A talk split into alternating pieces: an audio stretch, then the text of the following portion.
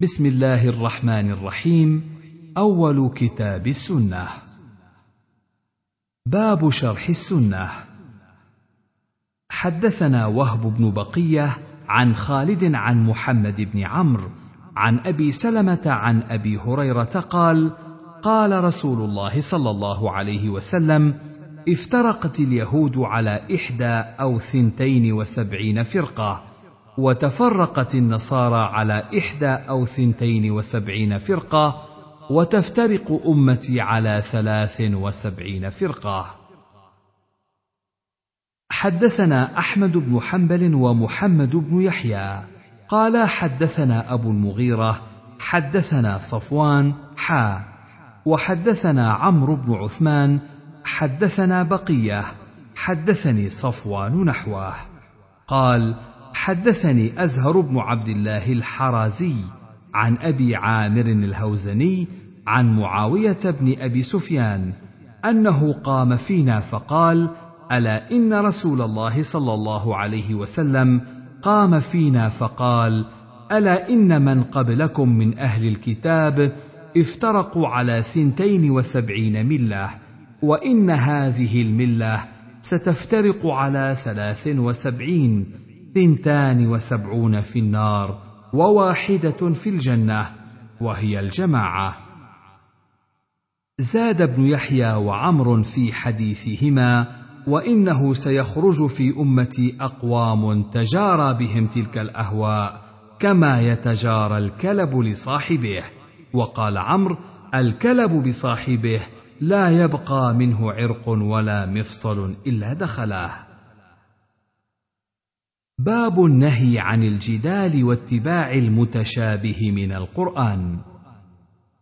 حدثنا القعنبي حدثنا يزيد بن إبراهيم التستري عن عبد الله بن أبي مليكة عن القاسم بن محمد عن عائشة قالت قرأ رسول الله صلى الله عليه وسلم هذه الآية هو الذي أنزل عليك الكتاب منه آيات محكمات إلى أولو الألباب. قالت قال رسول الله صلى الله عليه وسلم فإذا رأيتم الذين يتبعون ما تشابه منه فأولئك الذين سمى الله فاحذروهم. باب مجانبة أهل الأهواء وبغضهم.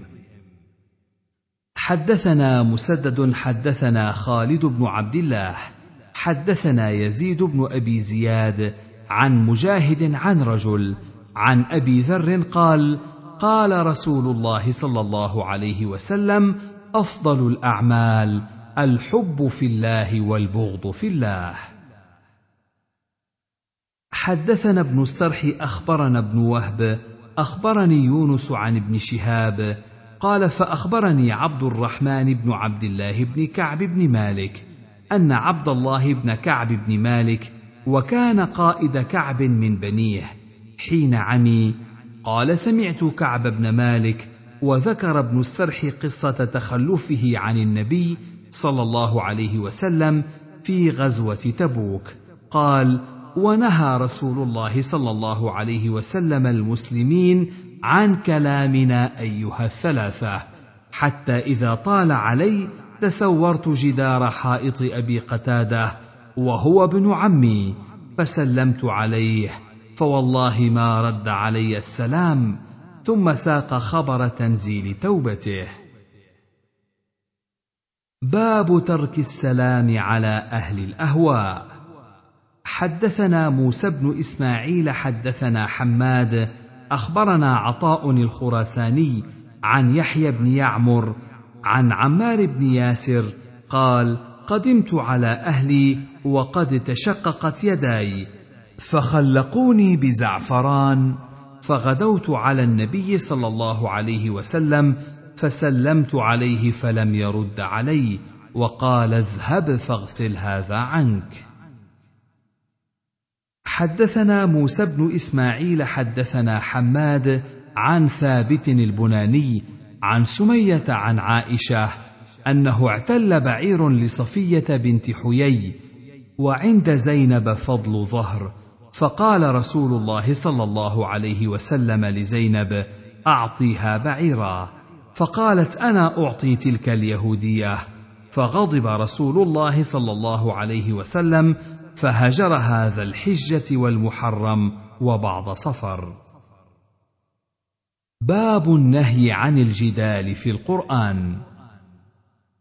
حدثنا أحمد بن حنبل حدثنا يزيد بن هارون قال أخبرنا محمد بن عمرو عن أبي سلمة عن أبي هريرة عن النبي صلى الله عليه وسلم قال المراء في القرآن كفر. باب في لزوم السنة.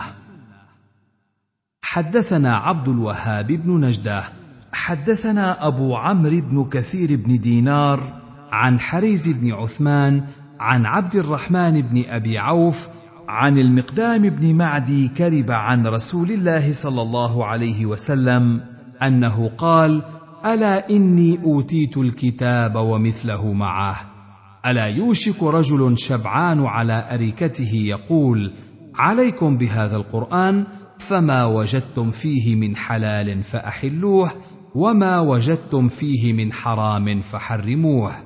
ألا لا يحل لكم الحمار الأهلي ولا كل ذي ناب من السبع ولا لقطة معاهد إلا أن يستغني عنها صاحبها ومن نزل بقوم فعليهم أن يقروه فإن لم يقروه فله أن يعقبهم بمثل قراه.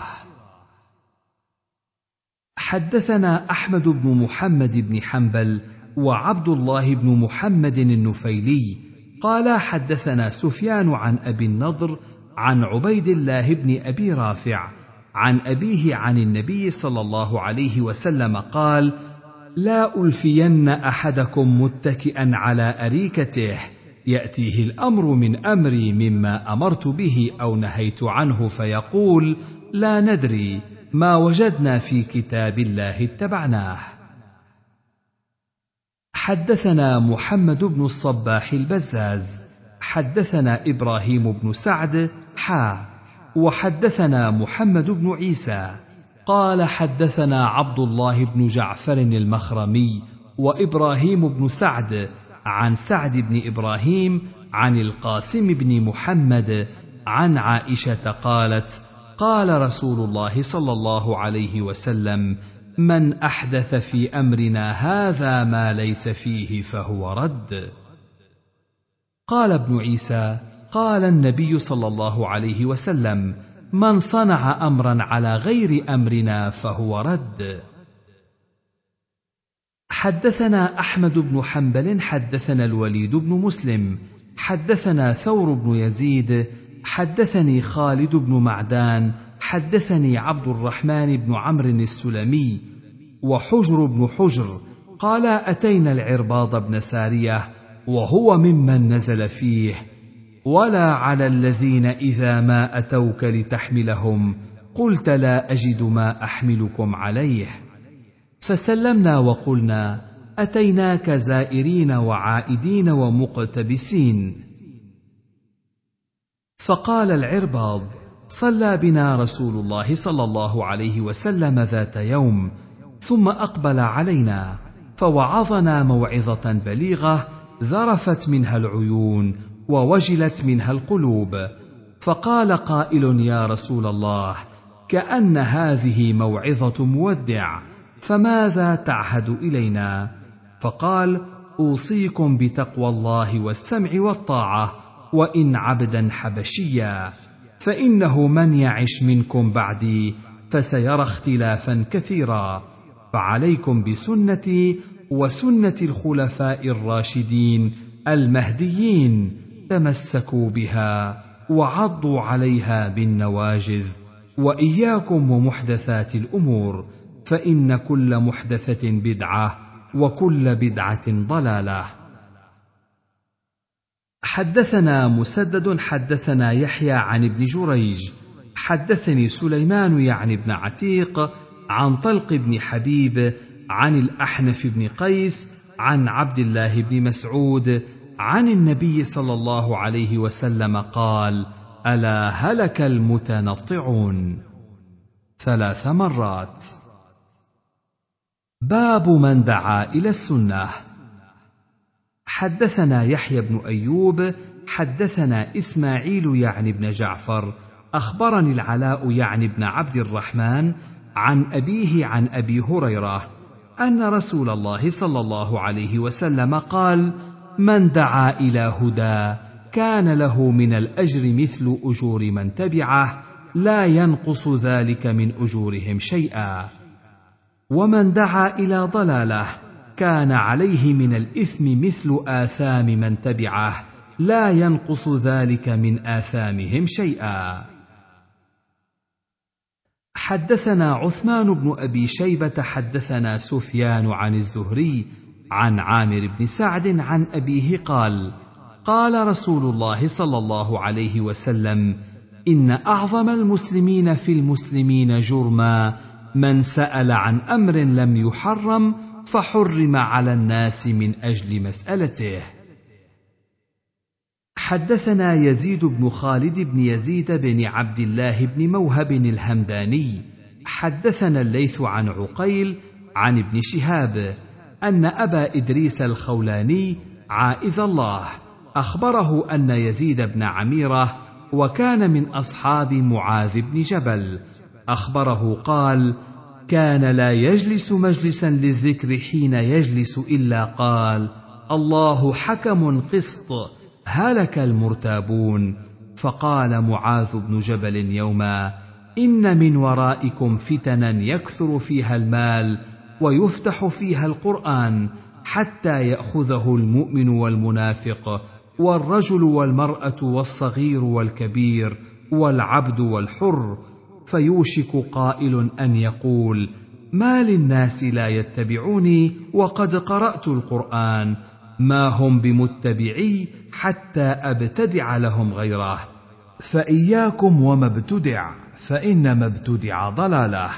وأحذركم زيغة الحكيم فإن الشيطان قد يقول كلمة الضلالة على لسان الحكيم وقد يقول المنافق كلمة الحق قال قلت لمعاذ ما يدريني رحمك الله؟ أن الحكيم قد يقول كلمة الضلالة وأن المنافق قد يقول كلمة الحق. قال بلى اجتنب من كلام الحكيم المشتهرات التي يقال لها ما هذه؟ ولا يثنينك ذلك عنه فإنه لعله أن يراجع وتلقى الحق إذا سمعته. فإن على الحق نورا. قال أبو داود قال معمر عن الزهري في هذا الحديث ولا ينئينك ذلك عنه مكان يثنينك. وقال صالح بن كيسان عن الزهري في هذا الحديث بالمشتبهات مكان المشتهرات. وقال لا يثنينك كما قال عقيل. وقال ابن إسحاق عن الزهري قال بلى ما تشابه عليك من قول الحكيم حتى تقول ما أراد بهذه الكلمة. حدثنا محمد بن كثير قال أخبرنا سفيان قال كتب رجل إلى عمر بن عبد العزيز يسأله عن القدر. حا. وحدثنا الربيع بن سليمان المؤذن قال حدثنا أسد بن موسى قال حدثنا حماد بن دليل قال سمعت سفيان الثوري يحدثنا عن النضر حا وحدثنا هناد بن السري عن قبيصة قال حدثنا أبو رجاء عن أبي الصلت وهذا لفظ حديث ابن كثير ومعناهم. قال كتب رجل إلى عمر بن عبد العزيز يسأله عن القدر فكتب أما بعد أوصيك بتقوى الله والاقتصاد في أمره واتباع سنة نبيه صلى الله عليه وسلم وترك ما أحدث المحدثون بعدما جرت به سنته وكفوا مؤنته فعليك بلزوم السنة فإنها لك بإذن الله عصمة.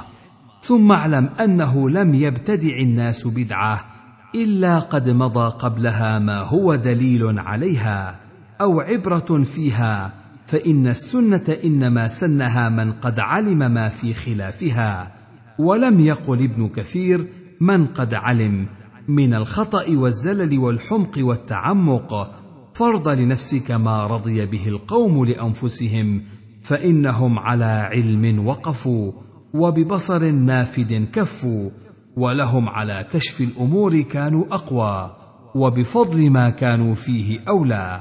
فإن كان الهدى ما أنتم عليه لقد سبقتموهم إليه. ولئن قلتم إنما حدث بعدهم ما أحدثه إلا من اتبع غير سبيلهم ورغب بنفسه عنهم. فإنهم هم السابقون فقد تكلموا فيه بما يكفي ووصفوا منه ما يشفي. فما دونهم من مقصر وما فوقهم من محسر وقد قصر قوم دونهم فجفوا وطمح عنهم أقوام فغلوا وإنهم بين ذلك لعلى هدى مستقيم. كتبت تسأل عن الإقرار بالقدر فعلى الخبير بإذن الله وقعت ما أعلم ما أحدث الناس من محدثه ولا ابتدعوا من بدعه هي أبين أثرا ولا أثبت أمرا من الإقرار بالقدر.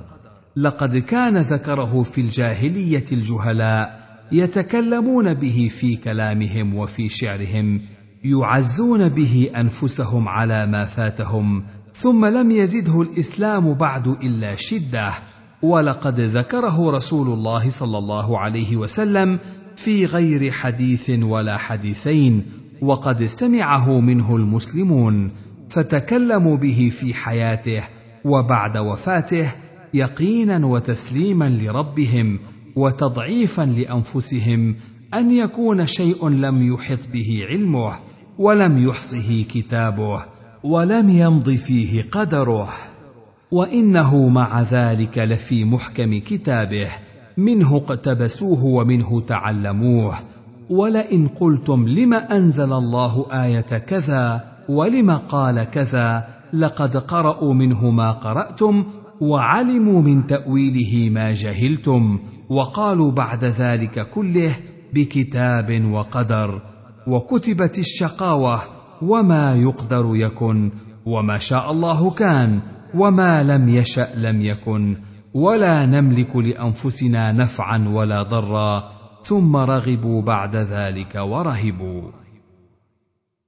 حدثنا أحمد بن حنبل قال حدثنا عبد الله بن يزيد قال حدثنا سعيد يعني بن أبي أيوب قال أخبرني أبو صخر عن نافع قال كان لابن عمر صديق من أهل الشام يكاتبه فكتب إليه عبد الله بن عمر أنه بلغني أنك تكلمت في شيء من القدر فإياك أن تكتب إلي فإني سمعت رسول الله صلى الله عليه وسلم يقول إنه سيكون في أمتي أقوام يكذبون بالقدر.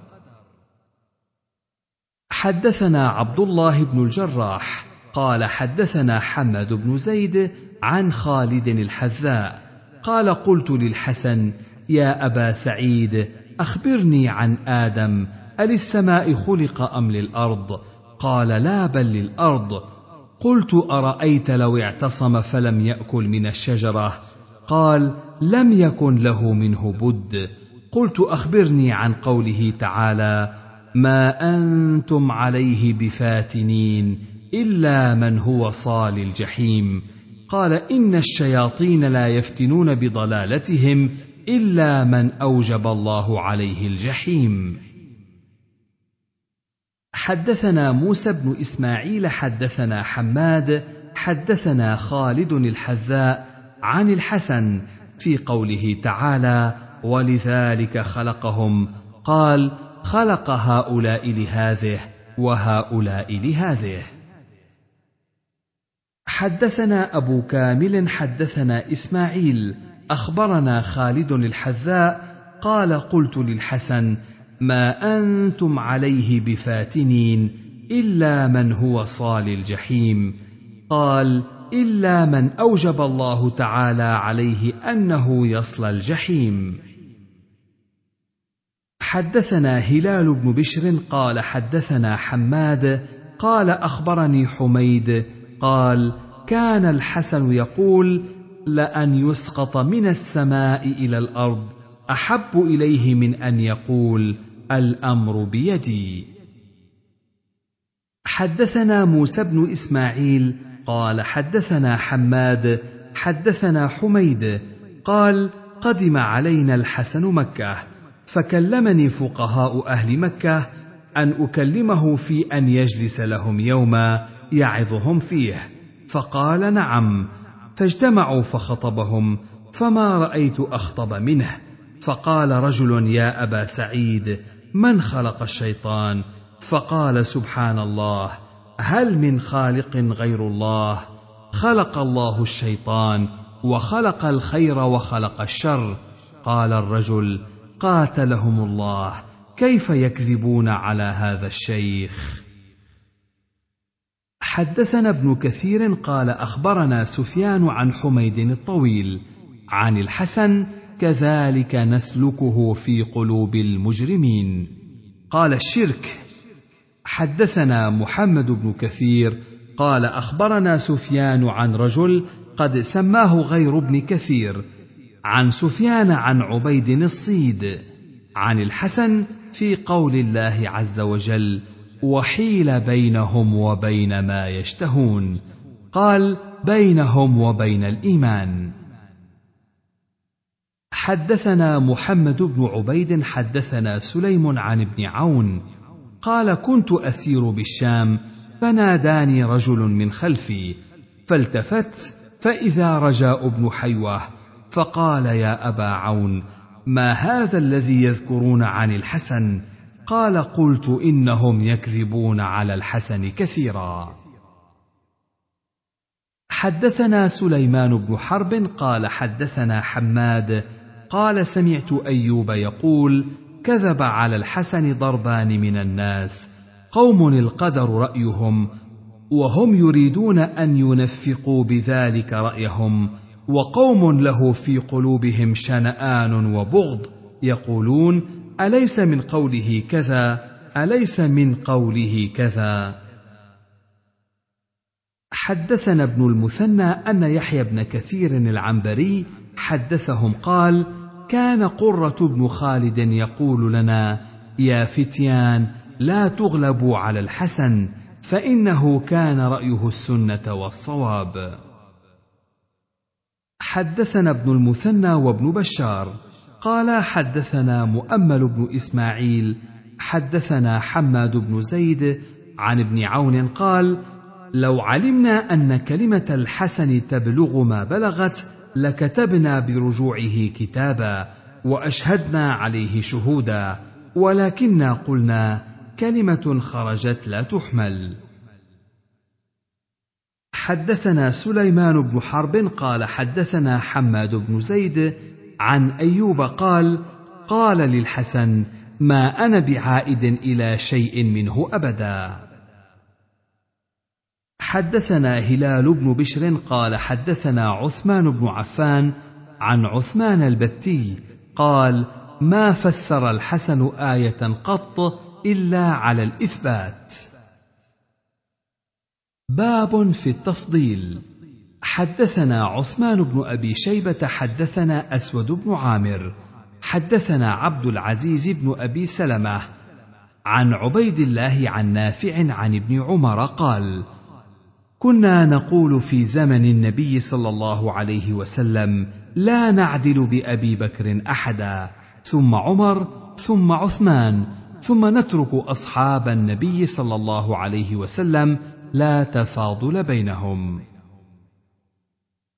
حدثنا أحمد بن صالح حدثنا عنبسة حدثنا يونس عن ابن شهاب قال قال سالم بن عبد الله أن ابن عمر قال كنا نقول ورسول الله صلى الله عليه وسلم حي أفضل أمة النبي صلى الله عليه وسلم بعده أبو بكر ثم عمر ثم عثمان رضي الله عنهم. حدثنا محمد بن كثير حدثنا سفيان حدثنا جامع بن أبي راشد حدثنا أبو يعلى عن محمد بن الحنفية قال قلت لأبي أي الناس خير بعد رسول الله صلى الله عليه وسلم؟ قال أبو بكر. قال قلت ثم من؟ قال ثم عمر. قال ثم خشيت أن أقول ثم من؟ فيقول عثمان. فقلت ثم أنت يا أباه. قال ما أنا إلا رجل من المسلمين. حدثنا محمد بن مسكين. حدثنا محمد يعني الفريابي. قال سمعت سفيان يقول من زعم أن عليا رضي الله عنه كان أحق بالولاية منهما فقد خطأ أبا بكر وعمر والمهاجرين والأنصار رضي الله عن جميعهم. وما أراه يرتفع له مع هذا عمل إلى السماء. حدثنا محمد بن يحيى بن فارس حدثنا قبيصة حدثنا عباد السماك. قال سمعت سفيان الثوري يقول الخلفاء خمسة أبو بكر وعمر وعثمان وعلي وعمر بن عبد العزيز رضي الله عنهم. باب في الخلفاء. حدثنا محمد بن يحيى بن فارس حدثنا عبد الرزاق قال محمد كتبته من كتابه. قال أخبرنا معمر عن الزهري عن عبيد الله بن عبد الله عن ابن عباس قال كان أبو هريرة يحدث أن رجلا أتى إلى رسول الله صلى الله عليه وسلم فقال إني أرى الليلة ظلة ينطف بها السمن والعسل فأرى الناس يتكففون بأيديهم فالمستكثر والمستقل وأرى سببا واصلا من السماء إلى الأرض فأراك يا رسول الله أخذت به فعلوت ثم أخذ به رجل آخر فعلا به ثم أخذ به رجل آخر فعلا به ثم أخذ به رجل آخر فانقطع ثم وصل فعلا به. قال أبو بكر بأبي وأمي لتدعني فلأعبرنها. فقال اعبرها. فقال أما الظلة فظلة الإسلام وأما ما ينطف من السمن والعسل فهو القرآن لينه وحلاوته. وأما المستكثر والمستقل فهو المستكثر من القرآن والمستقل منه. وأما السبب الواصل من السماء إلى الأرض فهو الحق الذي أنت عليه تأخذ به فيعليك الله ثم يأخذ به بعدك رجل فيعلو به ثم يأخذ به رجل آخر فيعلو به ثم يأخذ به رجل آخر فينقطع ثم يوصل له فيعلو به. أي رسول الله صلى الله عليه وسلم لتحدثني أصبت أم أخطأت؟ فقال أصبت بعضا وأخطأت بعضا. فقال أقسمت يا رسول الله لتحدثني ما الذي أخطأت؟ فقال النبي صلى الله عليه وسلم لا تقسم. حدثنا محمد بن يحيى بن فارس حدثنا محمد بن كثير حدثنا سليمان بن كثير عن الزهري عن عبيد الله بن عبد الله عن ابن عباس عن النبي صلى الله عليه وسلم بهذه القصة. قال فأبى أن يخبره. حدثنا محمد بن المثنى حدثنا محمد بن عبد الله الأنصاري. حدثنا الأشعث عن الحسن عن أبي بكرة أن النبي صلى الله عليه وسلم قال ذات يوم من رأى منكم رؤيا؟ فقال رجل أنا رايت كان ميزانا نزل من السماء فوزنت أنت وأبو بكر فرجحت أنت بأبي بكر ووزن أبو بكر وعمر فرجح أبو بكر ووزن عمر وعثمان فرجح عمر ثم رفع الميزان فرأينا الكراهية في وجه رسول الله صلى الله عليه وسلم. حدثنا موسى بن إسماعيل حدثنا حماد عن علي بن زيد عن عبد الرحمن بن أبي بكرة عن أبيه أن النبي صلى الله عليه وسلم قال ذات يوم أيكم رأى رؤيا فذكر معناه ولم يذكر الكراهية قال فاستاء لها رسول الله صلى الله عليه وسلم يعني فساءه ذلك فقال خلافة النبوة ثم يؤتي الله الملك من يشاء.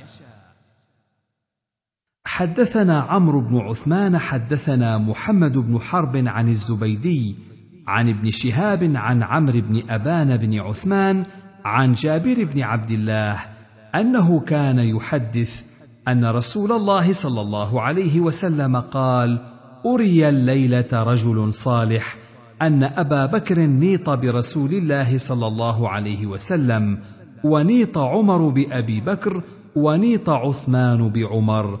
قال جابر فلما قمنا من عند رسول الله صلى الله عليه وسلم قلنا أما الرجل الصالح فرسول الله صلى الله عليه وسلم وأما تنوط بعضهم ببعض فهم ولاة هذا الأمر الذي بعث الله به نبيه. صلى الله عليه وسلم. قال أبو داود رواه يونس وشعيب لم يذكرا عمرا.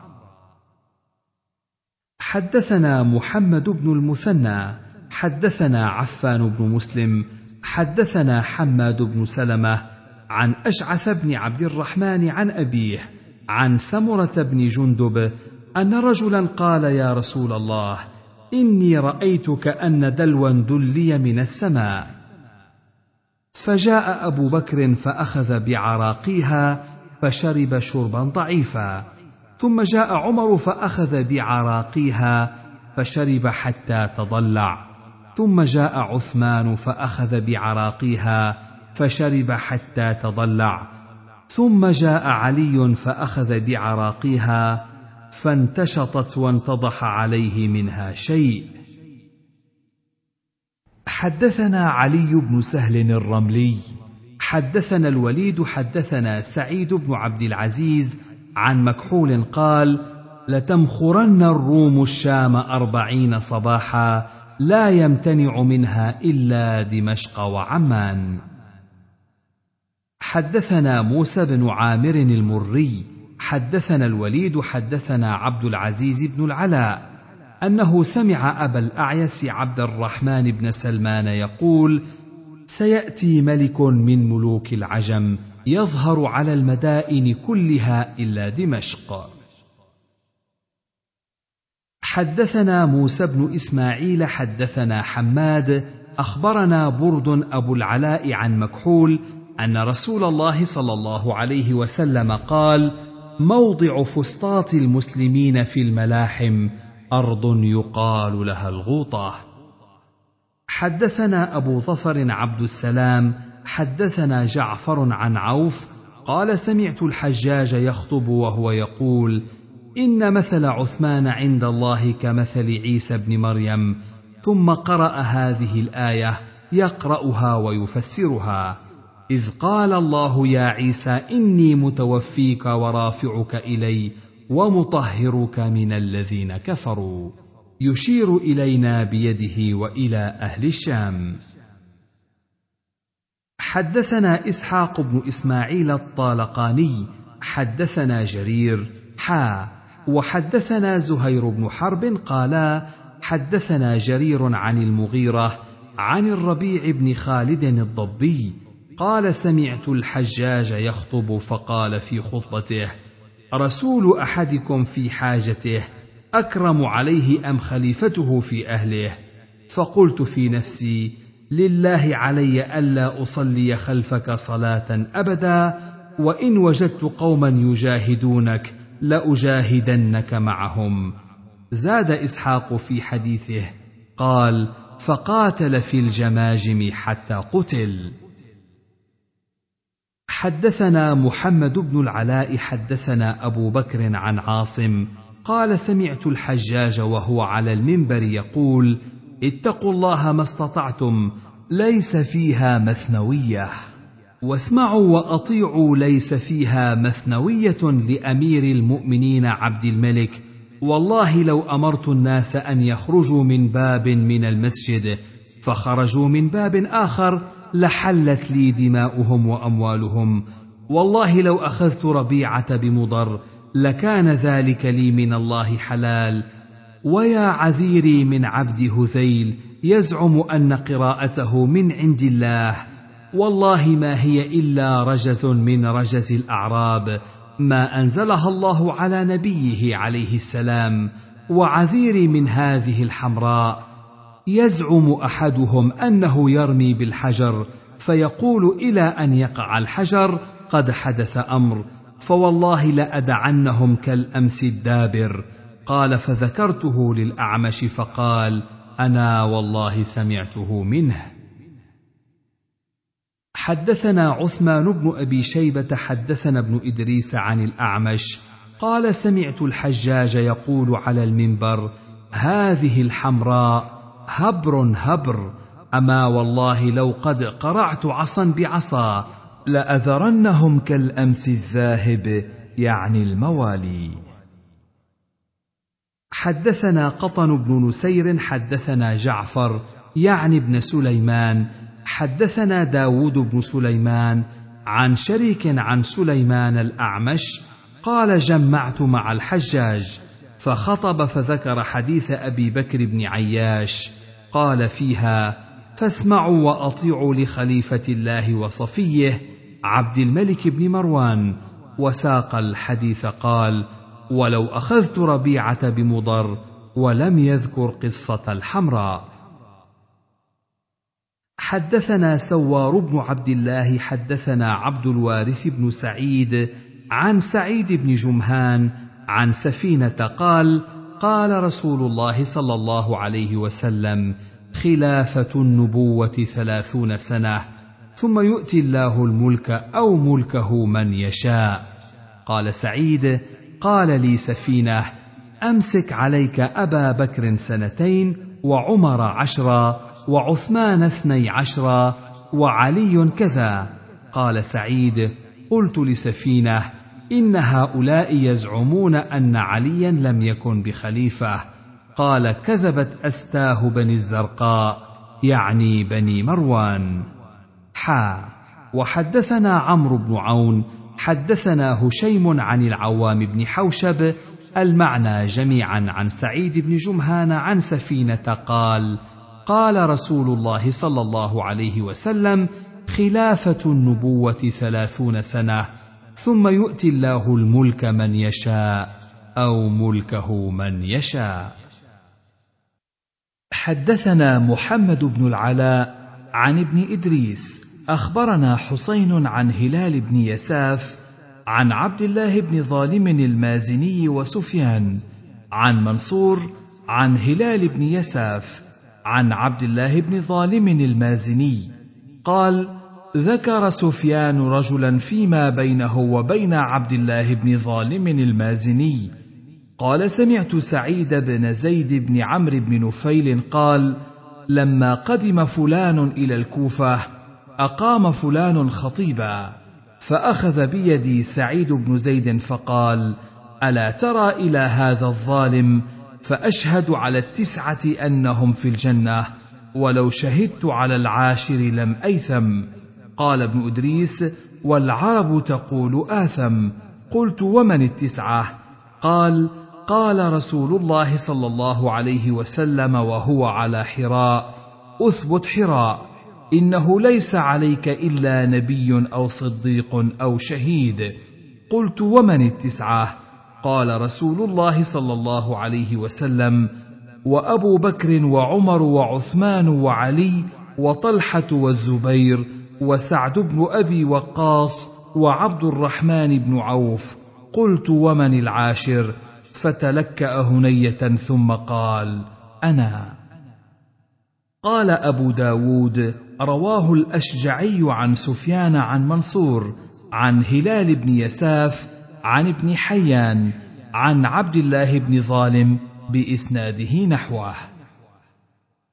حدثنا حفص بن عمر النمري حدثنا شعبة عن الحر بن الصياح عن عبد الرحمن بن الأخنس أنه كان في المسجد فذكر رجل عليا فقام سعيد بن زيد فقال أشهد على رسول الله صلى الله عليه وسلم أني سمعته وهو يقول عشرة في الجنة النبي صلى الله عليه وسلم في الجنة وأبو بكر في الجنة وعمر في الجنة وعثمان في الجنة وعلي في الجنة وطلحة في الجنة والزبير بن العوام في الجنة وسعد بن مالك في الجنة وعبد الرحمن بن عوف في الجنة ولو شئت لسميت العاشر. قال فقالوا من هو؟ فسكت قال فقالوا من هو؟ قال هو سعيد بن زيد. حدثنا أبو كامل حدثنا عبد الواحد بن زياد حدثنا صدقة بن المثنى النخعي حدثني جدي رياح بن الحارث قال كنت قاعدا عند فلان في مسجد الكوفة وعنده أهل الكوفة. فجاء سعيد بن زيد بن عمرو بن نفيل فرحب به وحياه وأقعده عند رجله على السرير. فجاء رجل من أهل الكوفة يقال له قيس بن علقمة فاستقبله فسب وسب. فقال سعيد من يسب هذا الرجل؟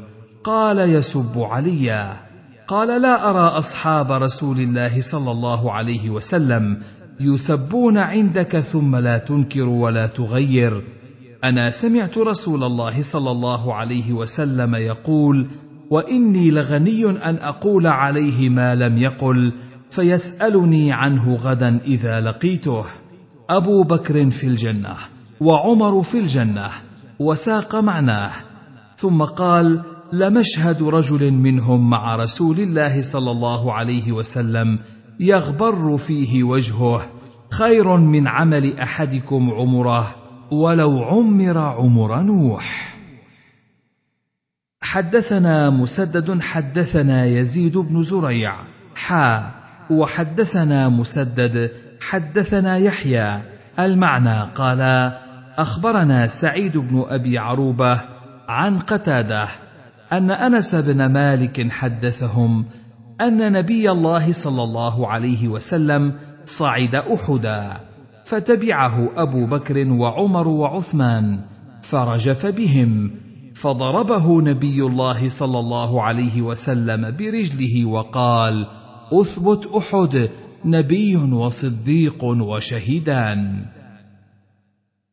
حدثنا قتيبة بن سعيد ويزيد بن خالد الرملي أن الليث حدثهم عن أبي الزبير عن جابر عن رسول الله صلى الله عليه وسلم أنه قال: لا يدخل النار أحد ممن بايع تحت الشجرة.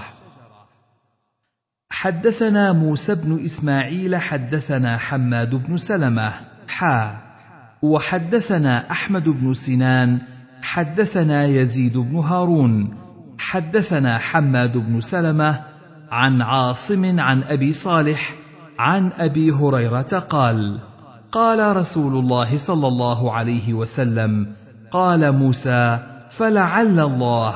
وقال ابن سنان اطلع الله على أهل بدر فقال اعملوا ما شئتم فقد غفرت لكم.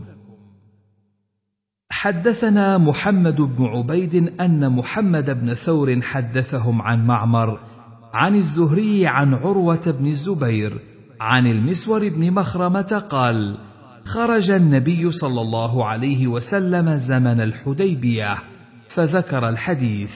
قال فأتاه يعني عروة بن مسعود فجعل يكلم النبي صلى الله عليه وسلم فكلما كلمه أخذ بلحيته. والمغيرة بن شعبة قائم على رأس النبي صلى الله عليه وسلم ومعه السيف وعليه المغفر. فضرب يده بنعل السيف وقال أخر يدك عن لحيته. فرفع عروة رأسه فقال من هذا؟ فقالوا المغيرة بن شعبة. حدثنا هناد بن السري عن عبد الرحمن بن محمد المحاربي عن عبد السلام بن حرب عن أبي خالد الدالاني عن أبي خالد مولى آل جعده عن أبي هريرة قال قال رسول الله صلى الله عليه وسلم أتاني جبرائيل عليه السلام فأخذ بيدي فأراني باب الجنة الذي تدخل منه أمتي. فقال أبو بكر يا رسول الله وددت أني كنت معك حتى أنظر إليه.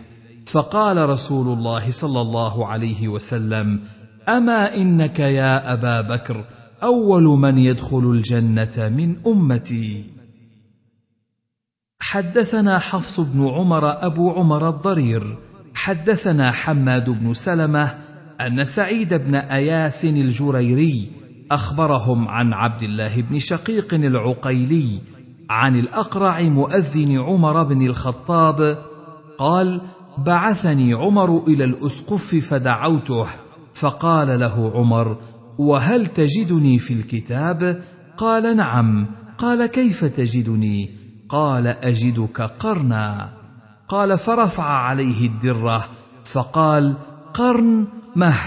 فقال قرن حديد أمين شديد. قال كيف تجد الذي يجيء من بعدي؟ فقال أجده خليفة صالحا غير أنه يؤثر قرابته. فقال عمر يرحم الله عثمان ثلاثا. فقال كيف تجد الذي بعده؟ قال أجده صداء حديد. قال فوضع عمر يده على رأسه فقال يا دفراه يا دفراه. فقال يا أمير المؤمنين إنه خليفة صالح ولكنه يستخلف حين يستخلف والسيف مسلول والدم مهراق. قال أبو داود والدفر النتن. حدثنا محمد بن العلاء عن ابن إدريس أخبرنا حسين عن هلال بن يساف عن عبد الله بن ظالم المازني وسفيان عن منصور عن هلال بن يساف عن عبد الله بن ظالم المازني قال ذكر سفيان رجلا فيما بينه وبين عبد الله بن ظالم المازني. قال سمعت سعيد بن زيد بن عمرو بن نفيل قال لما قدم فلان إلى الكوفة أقام فلان خطيبا فأخذ بيدي سعيد بن زيد فقال ألا ترى إلى هذا الظالم؟ فأشهد على التسعة أنهم في الجنة ولو شهدت على العاشر لم أيثم. قال ابن إدريس والعرب تقول آثم. قلت ومن التسعة؟ قال قال رسول الله صلى الله عليه وسلم وهو على حراء أثبت حراء. إنه ليس عليك إلا نبي أو صديق أو شهيد. قلت ومن التسعة؟ قال رسول الله صلى الله عليه وسلم وأبو بكر وعمر وعثمان وعلي وطلحة والزبير وسعد بن أبي وقاص وعبد الرحمن بن عوف قلت ومن العاشر؟ فتلكأ هنية ثم قال أنا. قال أبو داود رواه الأشجعي عن سفيان عن منصور عن هلال بن يساف عن ابن حيان عن عبد الله بن ظالم بإسناده نحوه. حدثنا حفص بن عمر النمري حدثنا شعبة عن الحر بن الصياح عن عبد الرحمن بن الأخنس أنه كان في المسجد فذكر رجل عليا فقام سعيد بن زيد فقال أشهد على رسول الله صلى الله عليه وسلم أني سمعته وهو يقول عشرة في الجنة النبي صلى الله عليه وسلم في الجنة وأبو بكر في الجنة وعمر في الجنة وعثمان في الجنة وعلي في الجنة وطلحة في الجنة والزبير بن العوام في الجنة وسعد بن مالك في الجنة وعبد الرحمن بن عوف في الجنة ولو شئت لسميت العاشر. قال فقالوا من هو؟ فسكت قال فقالوا من هو؟ قال هو سعيد بن زيد. حدثنا أبو كامل حدثنا عبد الواحد بن زياد حدثنا صدقة بن المثنى النخعي حدثني جدي رياح بن الحارث قال كنت قاعدا عند فلان في مسجد الكوفة وعنده أهل الكوفة. فجاء سعيد بن زيد بن عمرو بن نفيل فرحب به وحياه وأقعده عند رجله على السرير. فجاء رجل من أهل الكوفة يقال له قيس بن علقمة فاستقبله فسب وسب. فقال سعيد من يسب هذا الرجل؟ قال يسب عليا قال لا أرى أصحاب رسول الله صلى الله عليه وسلم يسبون عندك ثم لا تنكر ولا تغير. أنا سمعت رسول الله صلى الله عليه وسلم يقول وإني لغني أن أقول عليه ما لم يقل فيسألني عنه غدا إذا لقيته. أبو بكر في الجنة وعمر في الجنة وساق معناه. ثم قال لمشهد رجل منهم مع رسول الله صلى الله عليه وسلم يغبر فيه وجهه. خير من عمل أحدكم عمره ولو عمر عمر نوح. حدثنا مسدد حدثنا يزيد بن زريع. حا. وحدثنا مسدد حدثنا يحيى. المعنى قال أخبرنا سعيد بن أبي عروبة عن قتادة أن أنس بن مالك حدثهم أن نبي الله صلى الله عليه وسلم صعد أحدا فتبعه أبو بكر وعمر وعثمان فرجف بهم فضربه نبي الله صلى الله عليه وسلم برجله وقال أثبت أحد نبي وصديق وشهيدان. حدثنا قتيبة بن سعيد ويزيد بن خالد الرملي أن الليث حدثهم عن أبي الزبير عن جابر عن رسول الله صلى الله عليه وسلم أنه قال: لا يدخل النار أحد ممن بايع تحت الشجرة. حدثنا موسى بن إسماعيل حدثنا حماد بن سلمة حا وحدثنا أحمد بن سنان حدثنا يزيد بن هارون حدثنا حماد بن سلمة عن عاصم عن أبي صالح عن أبي هريرة قال قال رسول الله صلى الله عليه وسلم قال موسى فلعل الله. وقال ابن سنان اطلع الله على أهل بدر فقال اعملوا ما شئتم فقد غفرت لكم. حدثنا محمد بن عبيد أن محمد بن ثور حدثهم عن معمر عن الزهري عن عروة بن الزبير عن المسور بن مخرمة قال خرج النبي صلى الله عليه وسلم زمن الحديبية فذكر الحديث. قال فأتاه يعني عروة بن مسعود فجعل يكلم النبي صلى الله عليه وسلم فكلما كلمه أخذ بلحيته.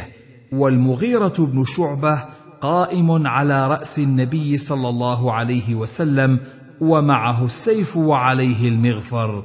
فضرب يده بنعل السيف وقال أخر يدك عن لحيته. فرفع عروة رأسه فقال من هذا؟ فقالوا المغيرة بن شعبة.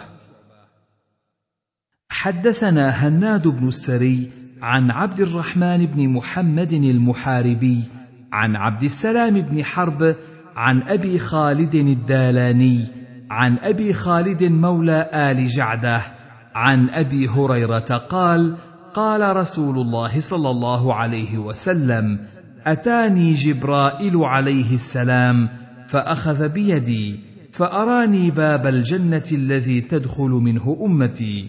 فقال أبو بكر يا رسول الله وددت أني كنت معك حتى أنظر إليه.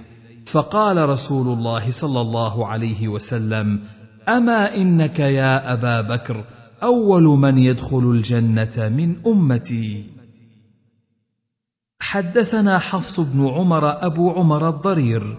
حدثنا حماد بن سلمة أن سعيد بن اياس الجريري أخبرهم عن عبد الله بن شقيق العقيلي عن الأقرع مؤذن عمر بن الخطاب قال بعثني عمر إلى الأسقف فدعوته فقال له عمر وهل تجدني في الكتاب؟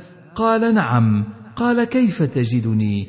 قال أجدك قرنا. قال فرفع عليه الدرة. فقال قرن مه.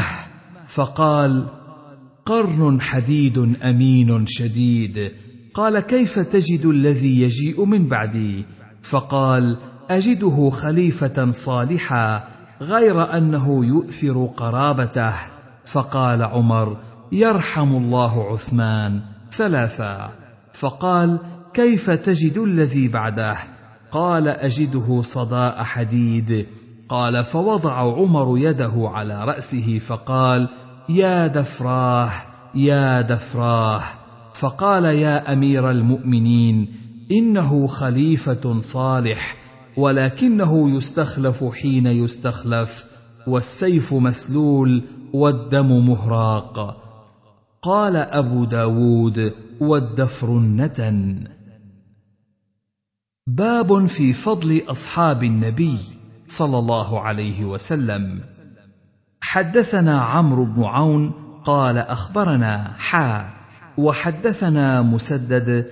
حدثنا أبو عوانة عن قتادة عن زرارة بن أوفى عن عمران بن حسين قال قال رسول الله صلى الله عليه وسلم خير أمتي القرن الذي بعثت فيهم ثم الذين يلونهم ثم الذين يلونهم. والله أعلم أذكر الثالث أم لا. ثم يظهر قوم يشهدون ولا يستشهدون وينذرون ولا يوفون ويخونون ولا يؤتمنون ويفشو فيهم السمن. باب في النهي عن سب أصحاب رسول الله صلى الله عليه وسلم. حدثنا مسدد حدثنا أبو معاوية عن الأعمش عن أبي صالح عن أبي سعيد قال قال رسول الله صلى الله عليه وسلم لا تسبوا أصحابي فوالذي نفسي بيده لو أنفق أحدكم مثل أحد ذهبا ما بلغ مد أحدهم ولا نصيفه. قال أبو سعيد حدثنا العطاردي أخبرنا أبو معاوية وذكر الحديث. حدثنا أحمد بن يونس حدثنا زائدة بن قدامة الثقفي. حدثنا عمر بن قيس الماصر عن عمرو بن أبي قرة قال كان حذيفة بالمدائن فكان يذكر أشياء قالها رسول الله صلى الله عليه وسلم لأناس من أصحابه في الغضب فينطلق ناس ممن سمع ذلك من حذيفة فيأتون سلمان ويذكرون له قول حذيفة فيقول سلمان حذيفة أعلم بما يقول فيرجعون إلى حذيفة فيقولون له قد ذكرنا قولك لسلمان فما صدقك ولا كذبك. فأتى حذيفة سلمان وهو في مبقله فقال يا سلمان ما يمنعك أن تصدقني بما سمعت من رسول الله صلى الله عليه وسلم؟ فقال سلمان إن رسول الله صلى الله عليه وسلم كان يغضب فيقول في الغضب لناس من أصحابه ويرضى فيقول في الرضا لناس من أصحابه.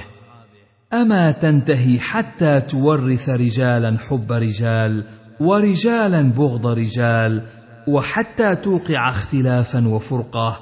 ولقد علمت أن رسول الله صلى الله عليه وسلم خطب فقال أيما رجل من أمتي سببته سبة أو لعنته لعنة في غضبي فإنما أنا من ولد آدم أغضب كما يغضبون وإنما بعثني رحمة للعالمين فاجعلها عليهم صلاة يوم القيامة.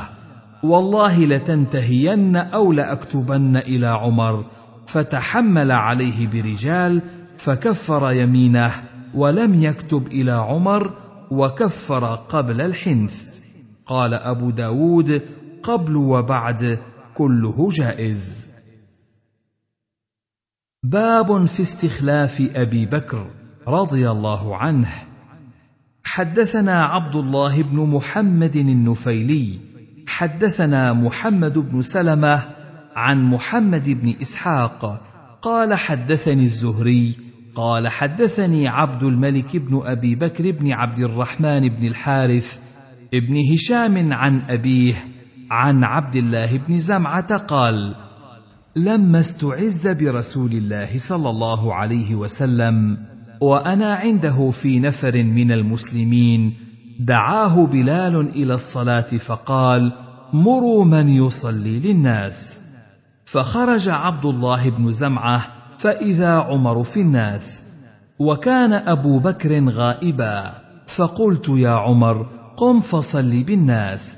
فتقدم فكبر فلما سمع رسول الله صلى الله عليه وسلم صوته وكان عمر رجلا مجهرا قال فأين أبو بكر؟ يأبى الله ذلك والمسلمون يأبى الله ذلك والمسلمون. فبعث إلى أبي بكر فجاء بعد أن صلى عمر تلك الصلاة فصلى بالناس. حدثنا أحمد بن صالح حدثنا ابن أبي فديك حدثنا موسى بن يعقوب عن عبد الرحمن بن إسحاق عن ابن شهاب عن عبيد الله بن عبد الله بن عتبة أن عبد الله بن زمعة أخبره بهذا الخبر. قال لما سمع النبي صلى الله عليه وسلم صوت عمر قال ابن زمعة خرج النبي صلى الله عليه وسلم حتى أطلع رأسه من حجرته ثم قال لا لا لا ليصلي للناس ابن أبي قحافة. يقول ذلك مغضبا. باب ما يدل على ترك الكلام في الفتنة. حدثنا مسدد ومسلم بن إبراهيم قال حدثنا حماد عن علي بن زيد عن الحسن عن أبي بكرة وحدثنا محمد بن المثنى حدثنا محمد بن عبد الله الأنصاري. قال حدثنا الأشعث عن الحسن عن أبي بكرة قال قال رسول الله صلى الله عليه وسلم للحسن بن علي إن ابني هذا سيد وإني أرجو أن يصلح الله به بين فئتين من أمتي. وقال عن حماد ولعل الله أن يصلح به بين فئتين من المسلمين عظيمتين. حدثنا الحسن بن علي حدثنا يزيد. أخبرنا هشام عن محمد قال قال حذيفة ما أحد من الناس تدركه الفتنة إلا أنا أخافها عليه إلا محمد بن مسلمة. فإني سمعت رسول الله صلى الله عليه وسلم يقول لا تضرك الفتنة. حدثنا عمرو بن مرزوق حدثنا شعبة عن الأشعث بن سليم عن أبي بردة عن ثعلبة بن ضبيعة قال دخلنا على حذيفة فقال إني لأعرف رجلا لا تضره الفتن شيئا. قال فخرجنا فإذا فسطاط مضروب فدخلنا فإذا فيه محمد بن مسلمة. فسألناه عن ذلك فقال ما أريد أن يشتمل علي شيء من أمصاركم حتى تنجلي عمن جلت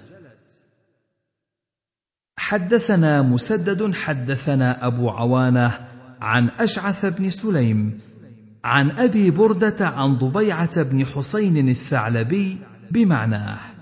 حدثنا إسماعيل بن إبراهيم الهذلي. حدثنا ابن علية عن يونس عن الحسن عن قيس بن عباد قال قلت لعلي أخبرنا عن مسيرك هذا. أعهد عهده إليك رسول الله صلى الله عليه وسلم أم رأي رأيته؟ قال ما عهد إلي رسول الله صلى الله عليه وسلم بشيء لكنه رأي رأيته. حدثنا مسلم بن إبراهيم حدثنا القاسم بن الفضل عن أبي نضرة عن أبي سعيد قال قال رسول الله صلى الله عليه وسلم تمرق مارقة عند فرقة من المسلمين يقتلها أولى الطائفتين بالحق. باب في التخيير بين الأنبياء عليهم السلام. حدثنا موسى بن إسماعيل حدثنا وهيب حدثنا عمرو يعني بن يحيى عن أبيه عن أبي سعيد الخدري قال قال رسول الله صلى الله عليه وسلم لا تخيروا بين الأنبياء.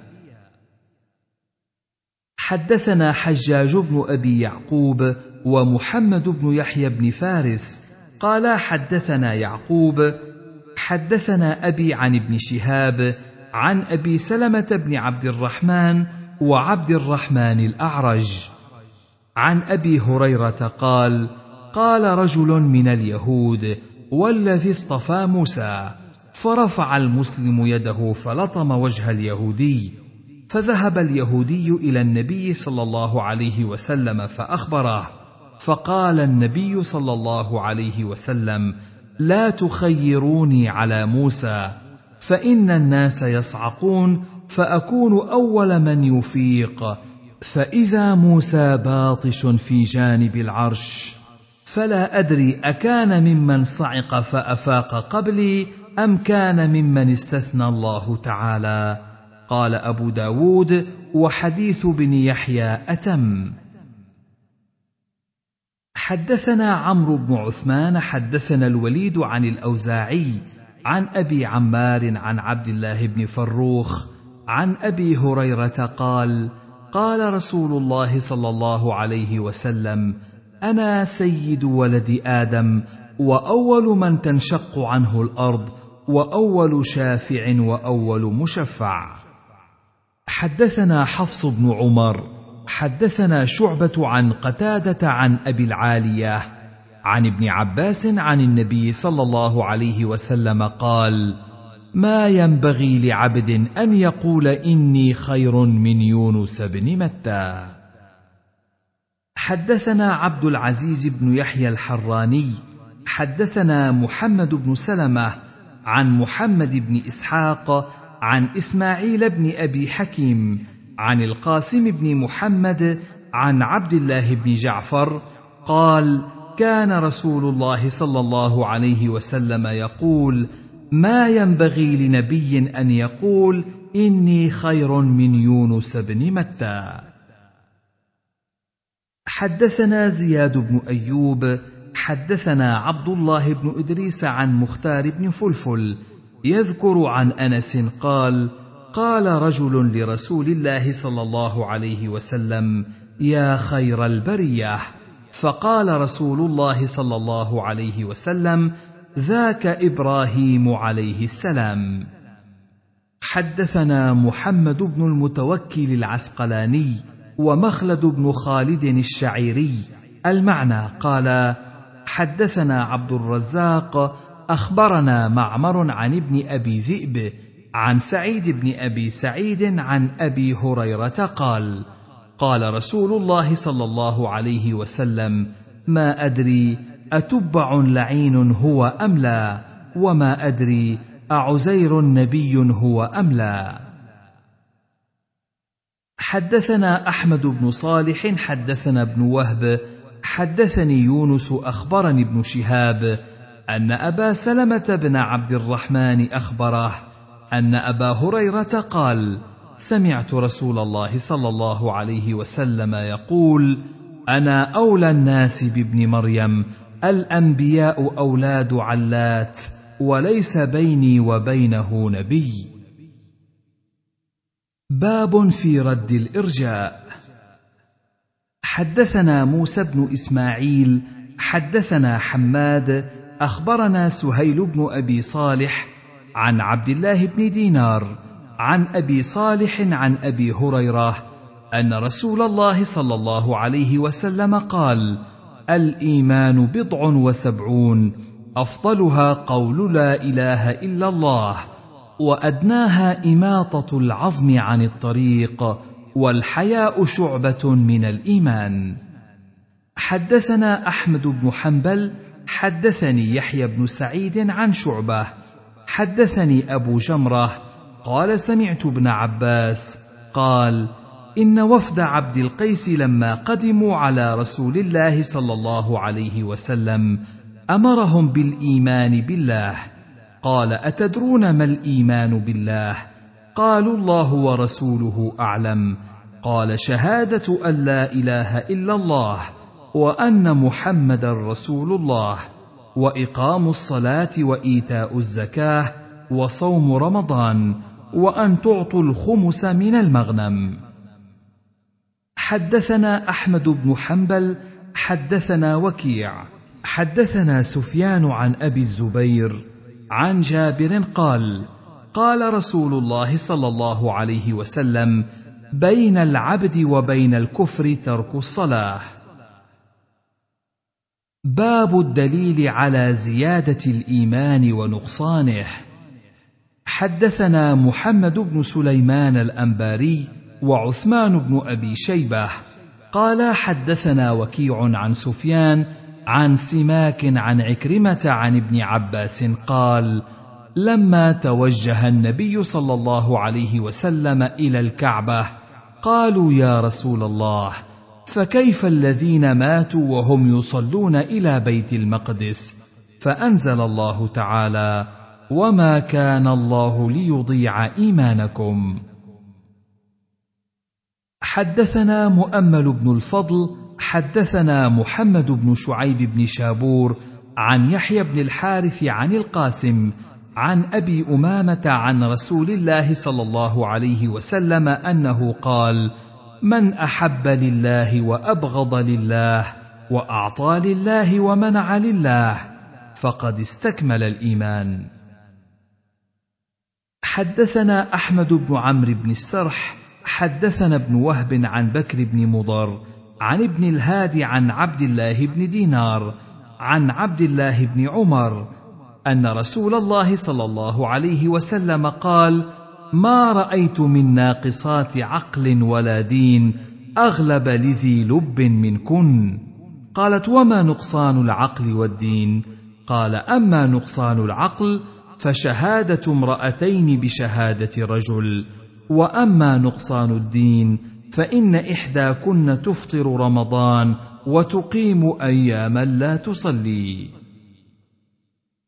حدثنا أحمد بن حنبل حدثنا يحيى بن سعيد عن محمد بن عمرو عن أبي سلمة عن أبي هريرة قال قال رسول الله صلى الله عليه وسلم أكمل المؤمنين إيمانا أحسنهم خلقا. حدثنا أحمد بن حنبل حدثنا عبد الرزاق حا وحدثنا إبراهيم بن بشار حدثنا سفيان. المعنى قالا حدثنا معمر عن الزهري عن عامر بن سعد عن أبيه أن النبي صلى الله عليه وسلم قسم بين الناس قسما فقلت أعط فلانا فإنه مؤمن. قال أو مسلم إني لأعطي الرجل العطاء وغيره أحب إلي منه مخافة أن يكب على وجهه. حدثنا محمد بن عبيد حدثنا محمد بن ثور عن معمر قال وأخبرني الزهري عن عامر بن سعد بن أبي وقاص عن أبيه قال أعطى النبي صلى الله عليه وسلم رجالا ولم يعط رجلا منهم شيئا. فقال سعد يا رسول الله أعطيت فلانا وفلانا ولم تعط فلانا شيئا وهو مؤمن. فقال النبي صلى الله عليه وسلم أو مسلم حتى أعادها سعد ثلاثا والنبي صلى الله عليه وسلم يقول أو مسلم. ثم قال النبي صلى الله عليه وسلم إني أعطي رجالا وأدع من هو أحب إلي منهم لا أعطيه شيئا مخافة أن يكبوا في النار على وجوههم. حدثنا محمد بن عبيد حدثنا ابن ثور عن معمر. قال وقال الزهري قل لم تؤمنوا ولكن قولوا أسلمنا. قال نرى أن الإسلام الكلمة والإيمان العمل. حدثنا أبو الوليد الطيالسي. حدثنا شعبة قال واقد بن عبد الله أخبرني عن أبيه أنه سمع ابن عمر يحدث عن النبي صلى الله عليه وسلم أنه قال لا ترجعوا بعدي كفارا يضرب بعضكم رقاب بعض. حدثنا عثمان بن أبي شيبة حدثنا جرير عن فضيل بن غزوان عن نافع عن ابن عمر قال قال رسول الله صلى الله عليه وسلم أيما رجل مسلم أكفر رجلا مسلما فإن كان كافرا وإلا كان هو الكافر. حدثنا أبو بكر بن أبي شيبة حدثنا عبد الله بن نمير حدثنا الأعمش عن عبد الله بن مرة عن مسروق عن عبد الله بن عمرو قال قال رسول الله صلى الله عليه وسلم أربع من كن فيه فهو منافق خالص ومن كانت فيه خلة منهن كانت فيه خلة من نفاق حتى يدعها. إذا حدث كذب وإذا وعد أخلف وإذا عاهد غدر وإذا خاصم فجر. حدثنا أبو صالح الأنطاكي حدثنا أبو إسحاق الفزاري عن الأعمش عن أبي صالح عن أبي هريرة قال قال رسول الله صلى الله عليه وسلم لا يزني الزاني حين يزني وهو مؤمن ولا يسرق حين يسرق وهو مؤمن ولا يشرب الخمر حين يشربها وهو مؤمن والتوبة معروضة بعد. حدثنا إسحاق بن سويد الرملي حدثنا ابن أبي مريم أخبرنا نافع يعني ابن يزيد حدثني ابن الهاد أن سعيد بن أبي سعيد المقبوري حدثه أنه سمع أبا هريرة يقول قال رسول الله صلى الله عليه وسلم إذا زنى الرجل خرج منه الإيمان كان عليه كالظلة فإذا انقلع رجع إليه الإيمان. باب في القدر. حدثنا موسى بن إسماعيل حدثنا عبد العزيز بن أبي حازم قال حدثني بمنن عن أبيه عن ابن عمر عن النبي صلى الله عليه وسلم قال القدرية مجوس هذه الأمة إن مرضوا فلا تعودوهم وإن ماتوا فلا تشهدوهم. قال محمد بن كثير أخبرنا سفيان عن عمر بن محمد عن عمر مولى غفرة عن رجل من الأنصار. عن حذيفة قال قال رسول الله صلى الله عليه وسلم لكل أمة مجوس ومجوس هذه الأمة الذين يقولون لا قدر من مات منهم فلا تشهدوا جنازته ومن مرض منهم فلا تعودوهم وهم شيعة الدجال وحق على الله أن يلحقهم بالدجال. حدثنا مسدد أن يزيد بن زريع ويحيى بن سعيد حدثاهم. قال حدثنا عوف حدثنا قسامة بن زهير حدثنا أبو موسى الأشعري. قال قال رسول الله صلى الله عليه وسلم ان الله خلق آدم من قبضه قبضها من جميع الأرض فجاء بنو آدم على قدر الأرض جاء منهم الاحمر والابيض والاسود وبين ذلك والسهل والحزن والخبيث والطيب. زاد في حديث يحيى وبين ذلك والاخبار في حديث يزيد. حدثنا مسدد بن مسرهد حدثنا المعتمر قال سمعت منصور بن المعتمر يحدث عن سعد بن عبيدة عن عبد الله بن حبيب أبي عبد الرحمن السلمي عن علي قال كنا في جنازة فيها رسول الله صلى الله عليه وسلم ببقيع الغرقد فجاء رسول الله صلى الله عليه وسلم فجلس ومعه مخصرة فجعل ينكت بالمخصرة في الأرض ثم رفع رأسه فقال ما منكم من أحد ما من نفس منفوسة إلا قد كتب الله مكانها من النار أو من الجنة إلا قد كتبت شقية أو سعيدة. قال فقال رجل من القوم يا نبي الله أفلا نمكث على كتابنا وندع العمل؟ فمن كان من أهل السعادة ليكونن إلى السعادة ومن كان منا من أهل الشقوة ليكونن إلى الشقوة. فقال اعملوا فكل ميسر. أما أهل السعادة فييسرون للسعادة وأما أهل الشقوة فييسرون للشقوة. ثم قال نبي الله صلى الله عليه وسلم فأما من أعطى واتقى وصدق بالحسنى فسنيسره لليسرى. وأما من بخل واستغنى وكذب بالحسنى فسنيسره للعسرى. حدثنا عبيد الله بن معاذ حدثنا أبي حدثنا كهمس عن ابن بريدة عن يحيى بن يعمر كان أول من قال في القدر بالبصرة معبد الجهني فانطلقت أنا وحميد بن عبد الرحمن الحميري حاجين أو معتمرين فقلنا لو لقينا أحدا من أصحاب رسول الله صلى الله عليه وسلم فسألناه عما يقول هؤلاء في القدر. فوفق الله تعالى لنا عبد الله بن عمر داخلا في المسجد فاكتنفته أنا وصاحبي فظننت أن صاحبي سيكل الكلام إلي فقلت أبا عبد الرحمن إنه قد ظهر قبلنا ناس يقرؤون القرآن ويتقفرون العلم يزعمون أن لا قدر والأمر أنوف.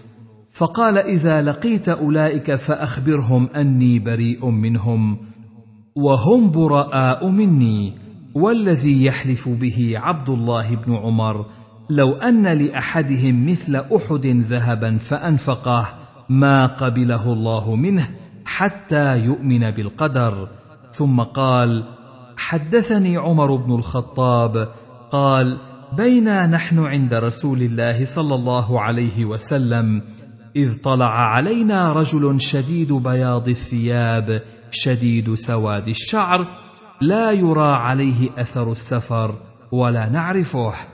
حتى جلس إلى رسول الله صلى الله عليه وسلم فأسند ركبتيه إلى ركبتيه ووضع كفيه على فخذيه فقال يا محمد أخبرني عن الإسلام. قال رسول الله صلى الله عليه وسلم الإسلام أن تشهد أن لا إله إلا الله وأن محمدا رسول الله وتقيم الصلاة وتؤتي الزكاة وتصوم رمضان وتحج البيت إن استطعت إليه سبيلا. قال صدقت. قال فعجبنا له يسأله ويصدقه.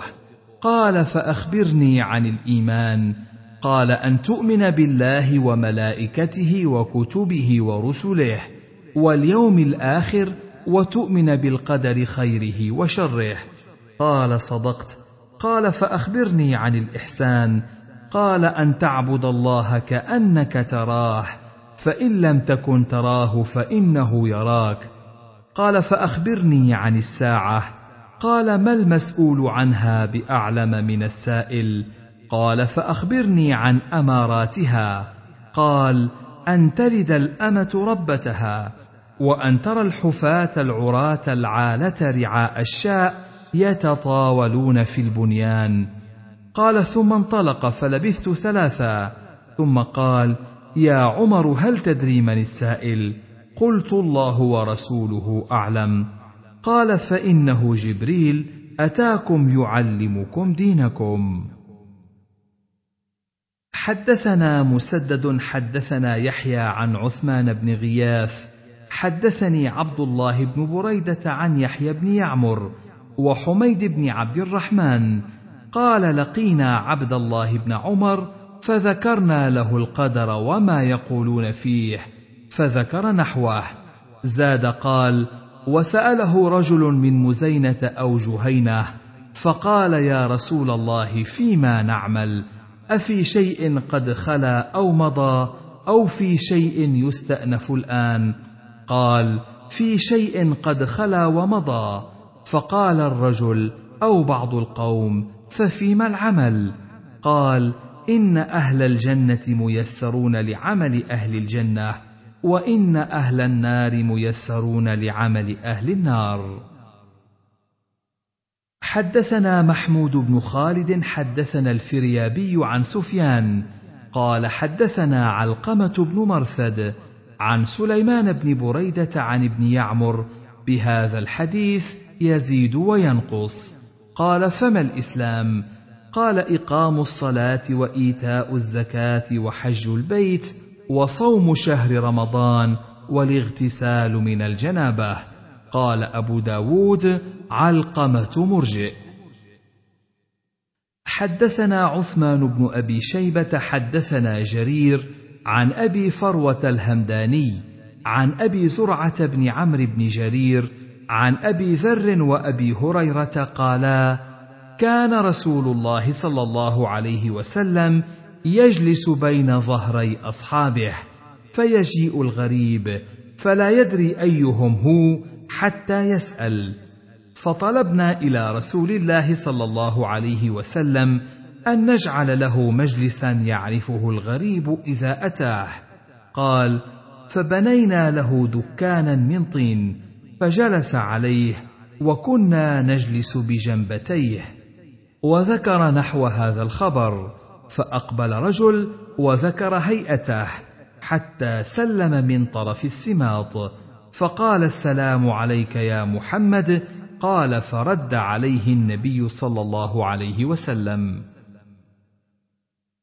حدثنا محمد بن كثير حدثنا سفيان عن أبي سنان عن وهب بن خالد الحمصي عن ابن الديلمي قال أتيت أبي بن كعب فقلت له وقع في نفسي شيء من القدر فحدثني بشيء لعل الله تعالى أن يذهبه من قلبي. فقال لو أن الله تعالى عذب أهل سماواته وأهل أرضه عذبهم وهو غير ظالم لهم.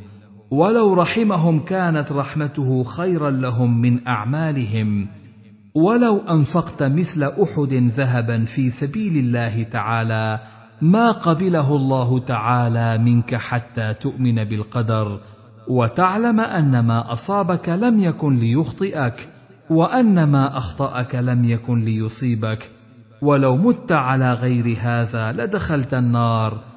قال ثم أتيت عبد الله بن مسعود فقال مثل ذلك. قال ثم أتيت حذيفة بن اليمان فقال مثل ذلك. قال ثم أتيت زيد بن ثابت فحدثني عن النبي صلى الله عليه وسلم مثل ذلك.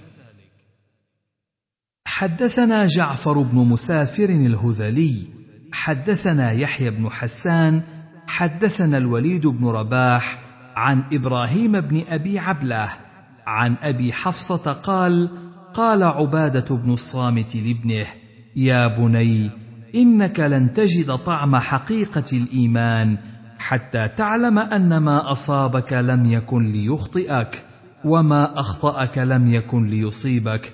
سمعت رسول الله صلى الله عليه وسلم يقول إن أول ما خلق الله تعالى القلم فقال له اكتب. فقال رب وماذا أكتب؟ قال اكتب مقادير كل شيء حتى تقوم الساعة. يا بني إني سمعت رسول الله صلى الله عليه وسلم يقول من مات على غير هذا فليس مني. حدثنا مسدد حدثنا سفيان حا وحدثنا أحمد بن صالح. المعنى قال حدثنا سفيان بن عيينة عن عمرو بن دينار سمع طاووسا يقول سمعت أبا هريرة يخبر عن النبي صلى الله عليه وسلم قال احتج آدم وموسى. فقال موسى يا آدم أنت أبونا خيبتنا وأخرجتنا من الجنة. فقال آدم أنت موسى اصطفاك الله بكلامه وخط لك التوراة بيده تلومني على أمر قدره علي قبل أن يخلقني بأربعين سنة فحج آدم موسى. قال أحمد بن صالح عن عمرو عن طاووس سمع أبا هريرة. حدثنا أحمد بن صالح حدثنا ابن وهب أخبرني هشام بن سعد عن زيد بن أسلم عن أبيه أن عمر بن الخطاب قال قال رسول الله صلى الله عليه وسلم إن موسى قال يا رب أرنا آدم الذي أخرجنا ونفسه من الجنة. فأراه الله آدم فقال أنت أبونا آدم؟ فقال له آدم نعم. قال أنت الذي نفخ الله فيك من روحه وعلمك الأسماء كلها. وأمر الملائكة فسجدوا لك. فقال نعم. قال فما حملك على أن أخرجتنا ونفسك من الجنة؟ قال له آدم ومن أنت؟ قال أنا موسى. قال أنت نبي بني إسرائيل الذي كلمك الله من وراء الحجاب. لم يجعل بينك وبينه رسولا من خلقه؟ قال نعم. قال أفما وجدت أن ذلك كان في كتاب الله قبل أن أخلق؟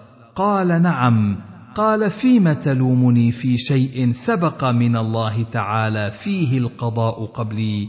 قال رسول الله صلى الله عليه وسلم عند ذلك فحج آدم موسى فحج آدم موسى عليهما السلام. حدثنا عبد الله القعنبي عن مالك عن زيد بن أبي أنيسة أن عبد الحميد بن عبد الرحمن بن زيد أخبره عن مسلم بن يسار الجهني أن عمر بن الخطاب سئل عن هذه الآية وإذ أخذ ربك من بني آدم من ظهورهم. قال قرأ القعنبي الآية. فقال عمر رضي الله عنه سمعت رسول الله صلى الله عليه وسلم سئل عنها. فقال رسول الله صلى الله عليه وسلم إن الله خلق آدم ثم مسح ظهره بيمينه فاستخرج منه ذرية فقال خلقت هؤلاء للجنة وبعمل أهل الجنة يعملون. ثم مسح ظهره فاستخرج منه ذرية فقال خلقت هؤلاء للنار وبعمل أهل النار يعملون. فقال رجل يا رسول الله ففيما العمل؟ فقال رسول الله صلى الله عليه وسلم إن الله تعالى إذا خلق العبد للجنة استعمله بعمل أهل الجنة حتى يموت على عمل من أعمال أهل الجنة فيدخله به الجنة. وإذا خلق العبد للنار استعمله بعمل أهل النار حتى يموت على عمل من أعمال أهل النار فيدخله به النار. حدثنا محمد بن المصفى حدثنا بقية. حدثني عمر بن جعثم القرشي. حدثني زيد بن أبي أنيسة عن عبد الحميد بن عبد الرحمن عن مسلم بن يسار عن نعيم بن ربيعة قال كنت عند عمر بن الخطاب بهذا الحديث وحديث مالك أتم حدثنا القعنبي حدثنا المعتمر عن أبيه عن رقبة بن مسقلة عن أبي إسحاق عن سعيد بن جبير عن ابن عباس عن أبي بن كعب قال قال رسول الله صلى الله عليه وسلم الغلام الذي قتله الخضر طبع كافرا ولو عاش لأرهق أبويه طغيانا وكفرا. حدثنا محمود بن خالد حدثنا الفريابي عن إسرائيل حدثنا أبو إسحاق عن سعيد بن جبير عن ابن عباس قال حدثنا أبي بن كعب قال سمعت رسول الله صلى الله عليه وسلم يقول في قوله وأما الغلام فكان أبواه مؤمنين وكان طبع يوم طبع كافرا. حدثنا محمد بن مهران الرازي حدثنا سفيان بن عيينة عن عمرو عن سعيد بن جبير قال قال ابن عباس حدثني أبي بن كعب عن رسول الله صلى الله عليه وسلم قال أبصر الخضر غلاما يلعب مع الصبيان فتناول رأسه فقلعه فقال موسى أقتلت نفسا زاكية؟ الآية. حدثنا حفص بن عمر النمري حدثنا شعبة حا وحدثنا محمد بن كثير أخبرنا سفيان المعنى واحد والإخبار في حديث سفيان. عن الأعمش قال حدثنا زيد بن وهب حدثنا عبد الله بن مسعود قال حدثنا رسول الله صلى الله عليه وسلم وهو الصادق المصدوق أن خلق أحدكم يجمع في بطن أمه أربعين يوما ثم يكون علقة مثل ذلك. ثم يكون مضغة مثل ذلك ثم يبعث الله إليه ملكا فيؤمر بأربع كلمات فيكتب رزقه وأجله وعمله ثم يكتب شقي أو سعيد ثم ينفخ فيه الروح. فإن أحدكم ليعمل بعمل أهل الجنة حتى ما يكون بينه وبينها إلا ذراع أو قيد ذراع. فيسبق عليه الكتاب فيعمل بعمل أهل النار فيدخلها. وإن أحدكم ليعمل بعمل أهل النار حتى ما يكون بينه وبينها إلا ذراع أو قيد ذراع فيسبق عليه الكتاب فيعمل بعمل أهل الجنة فيدخلها. حدثنا مسدد حدثنا حماد بن زيد عن يزيد الرشك. حدثنا مطرف عن عمران بن حسين قال قيل لرسول الله صلى الله عليه وسلم يا رسول الله أعلم أهل الجنة من أهل النار؟ قال نعم. قال ففيم يعمل العاملون؟ قال كل ميسر لما خلق له. حدثنا أحمد بن حنبل حدثنا عبد الله بن يزيد المقرئ. أبو عبد الرحمن حدثني سعيد بن أبي أيوب حدثني عطاء بن دينار عن حكيم بن شريك الهذلي عن يحيى بن ميمون الحضرمي عن ربيعة الجرشي عن أبي هريرة عن عمر بن الخطاب عن النبي صلى الله عليه وسلم قال لا تجالسوا أهل القدر ولا تفاتحوهم. باب في ذراري المشركين. حدثنا مسدد حدثنا أبو عوانة عن أبي بشر عن سعيد بن جبير عن ابن عباس أن النبي صلى الله عليه وسلم سئل عن أولاد المشركين قال الله أعلم بما كانوا عاملين. حدثنا عبد الوهاب بن نجدة حدثنا بقية حا وحدثنا موسى بن مروان الرقي وكثير بن عبيد المذحجي قالا حدثنا محمد بن حرب المعنى عن محمد بن زياد عن عبد الله بن أبي قيس عن عائشة قالت قلت يا رسول الله ذراري المؤمنين فقال هم من آبائهم فقلت يا رسول الله بلا عمل قال الله أعلم بما كانوا عاملين. قلت يا رسول الله فذراري المشركين. قال من آبائهم. قلت بلا عمل. قال الله أعلم بما كانوا عاملين. حدثنا محمد بن كثير أخبرنا سفيان عن طلحة بن يحيى عن عائشة بنت طلحة عن عائشة أم المؤمنين قالت اتي النبي صلى الله عليه وسلم بصبي من الأنصار يصلي عليه. قالت قلت يا رسول الله طوبى لهذا لم يعمل شرا ولم يدر به. فقال أو غير ذلك يا عائشة؟ إن الله خلق الجنة وخلق لها أهلا. وخلقها لهم وهم في أصلاب آبائهم وخلق النار وخلق لها أهلا. وخلقها لهم وهم في أصلاب آبائهم. حدثنا القعنبي عن مالك عن أبي الزناد عن الأعرج عن أبي هريرة قال قال رسول الله صلى الله عليه وسلم كل مولود يولد على الفطرة فأبواه يهودانه وينصرانه كما تناتج الإبل من بهيمة جمعاء. هل تحس من جدعاء؟ قالوا يا رسول الله أفرأيت من يموت وهو صغير؟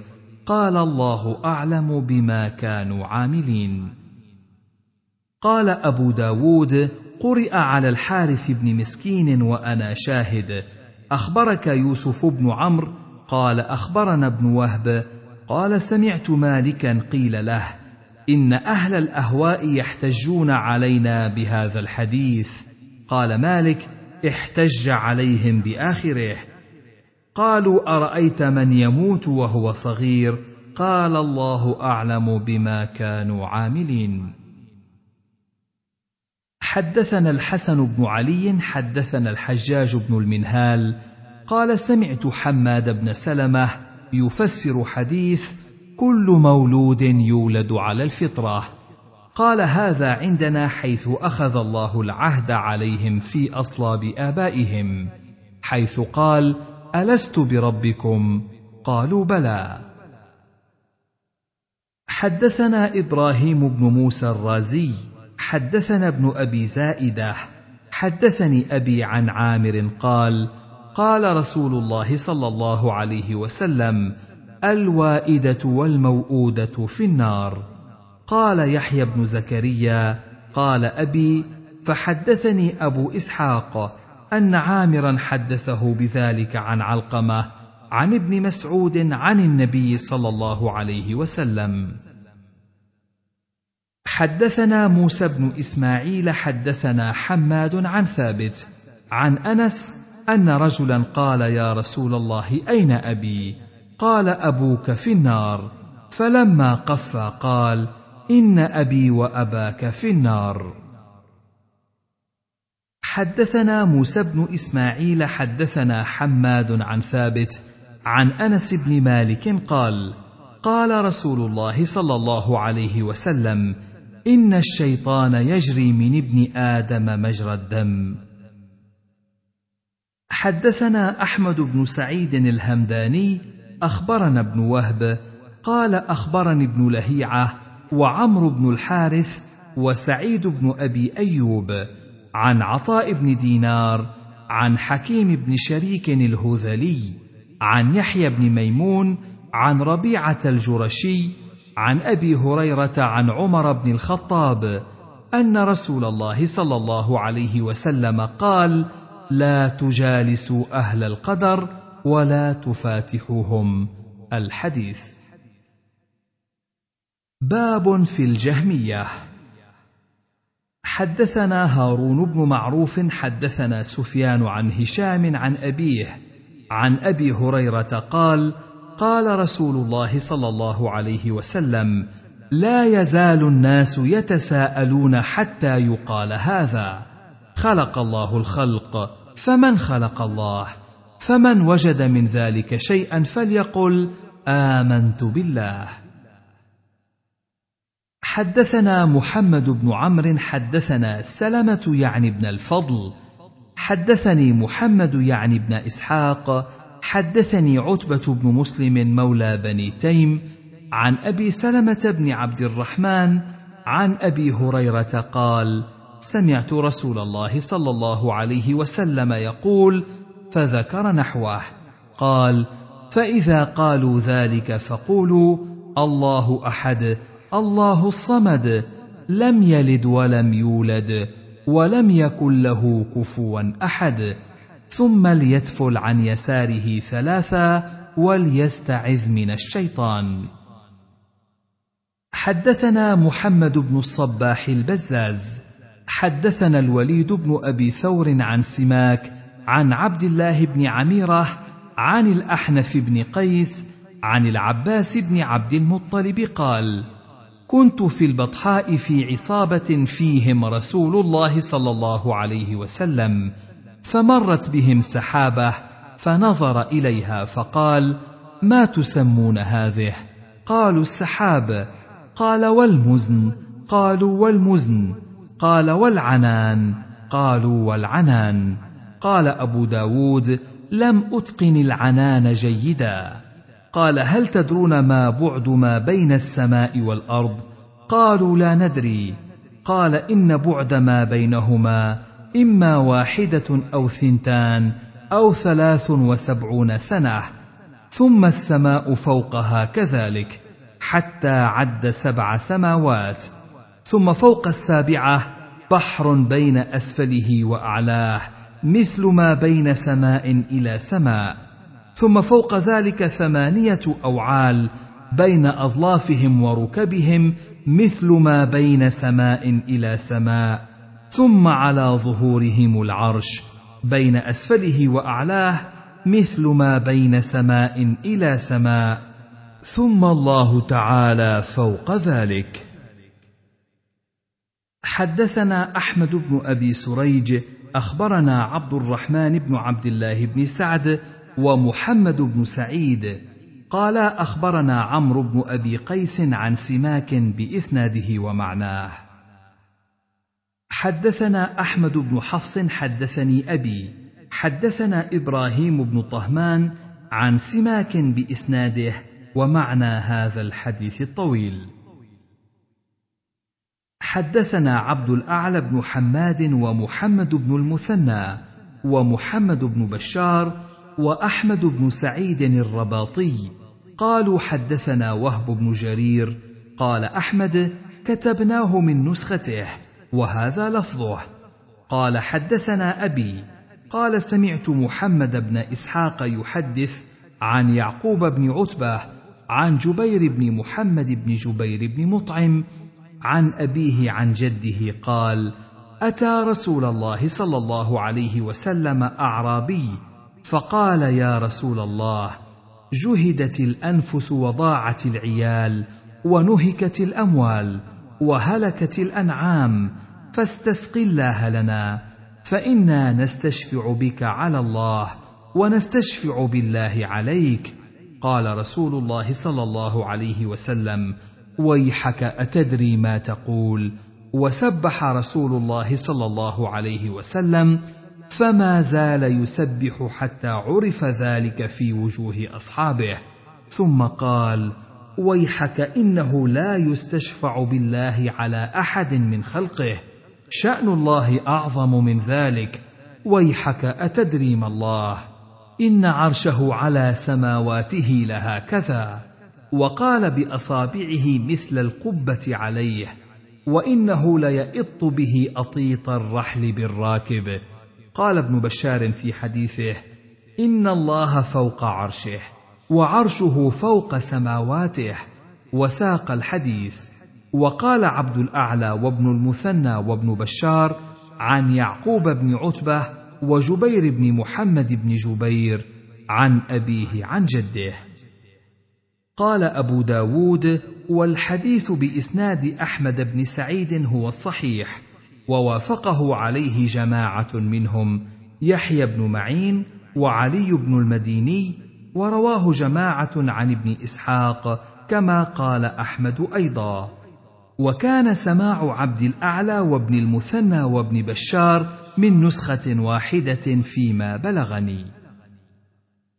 حدثنا أحمد بن حفص بن عبد الله حدثنا أبي حدثني إبراهيم بن طهمان عن موسى بن عقبة عن محمد بن المنكدر عن جابر بن عبد الله عن رسول الله صلى الله عليه وسلم قال أذن لي أن أحدث عن ملك من ملائكة الله تعالى من حملة العرش إنما بين شحمة أذنه إلى عاتقه مسيرة سبعمائة عام.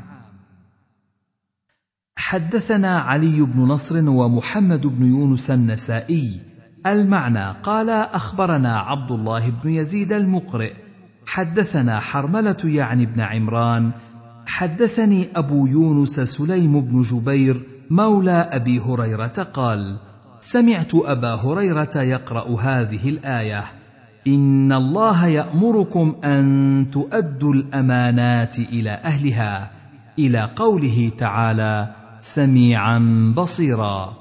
قال رأيت رسول الله صلى الله عليه وسلم يضع إبهامه على أذنه والتي تليها على عينه قال أبو هريرة رأيت رسول الله صلى الله عليه وسلم يقرأها ويضع إصبعيه. قال ابن يونس قال المقرئ يعني أن الله سميع بصير يعني أن لله سمعا وبصرا. قال أبو داود وهذا رد على الجهمية. باب في الرؤيا. حدثنا عثمان بن أبي شيبة.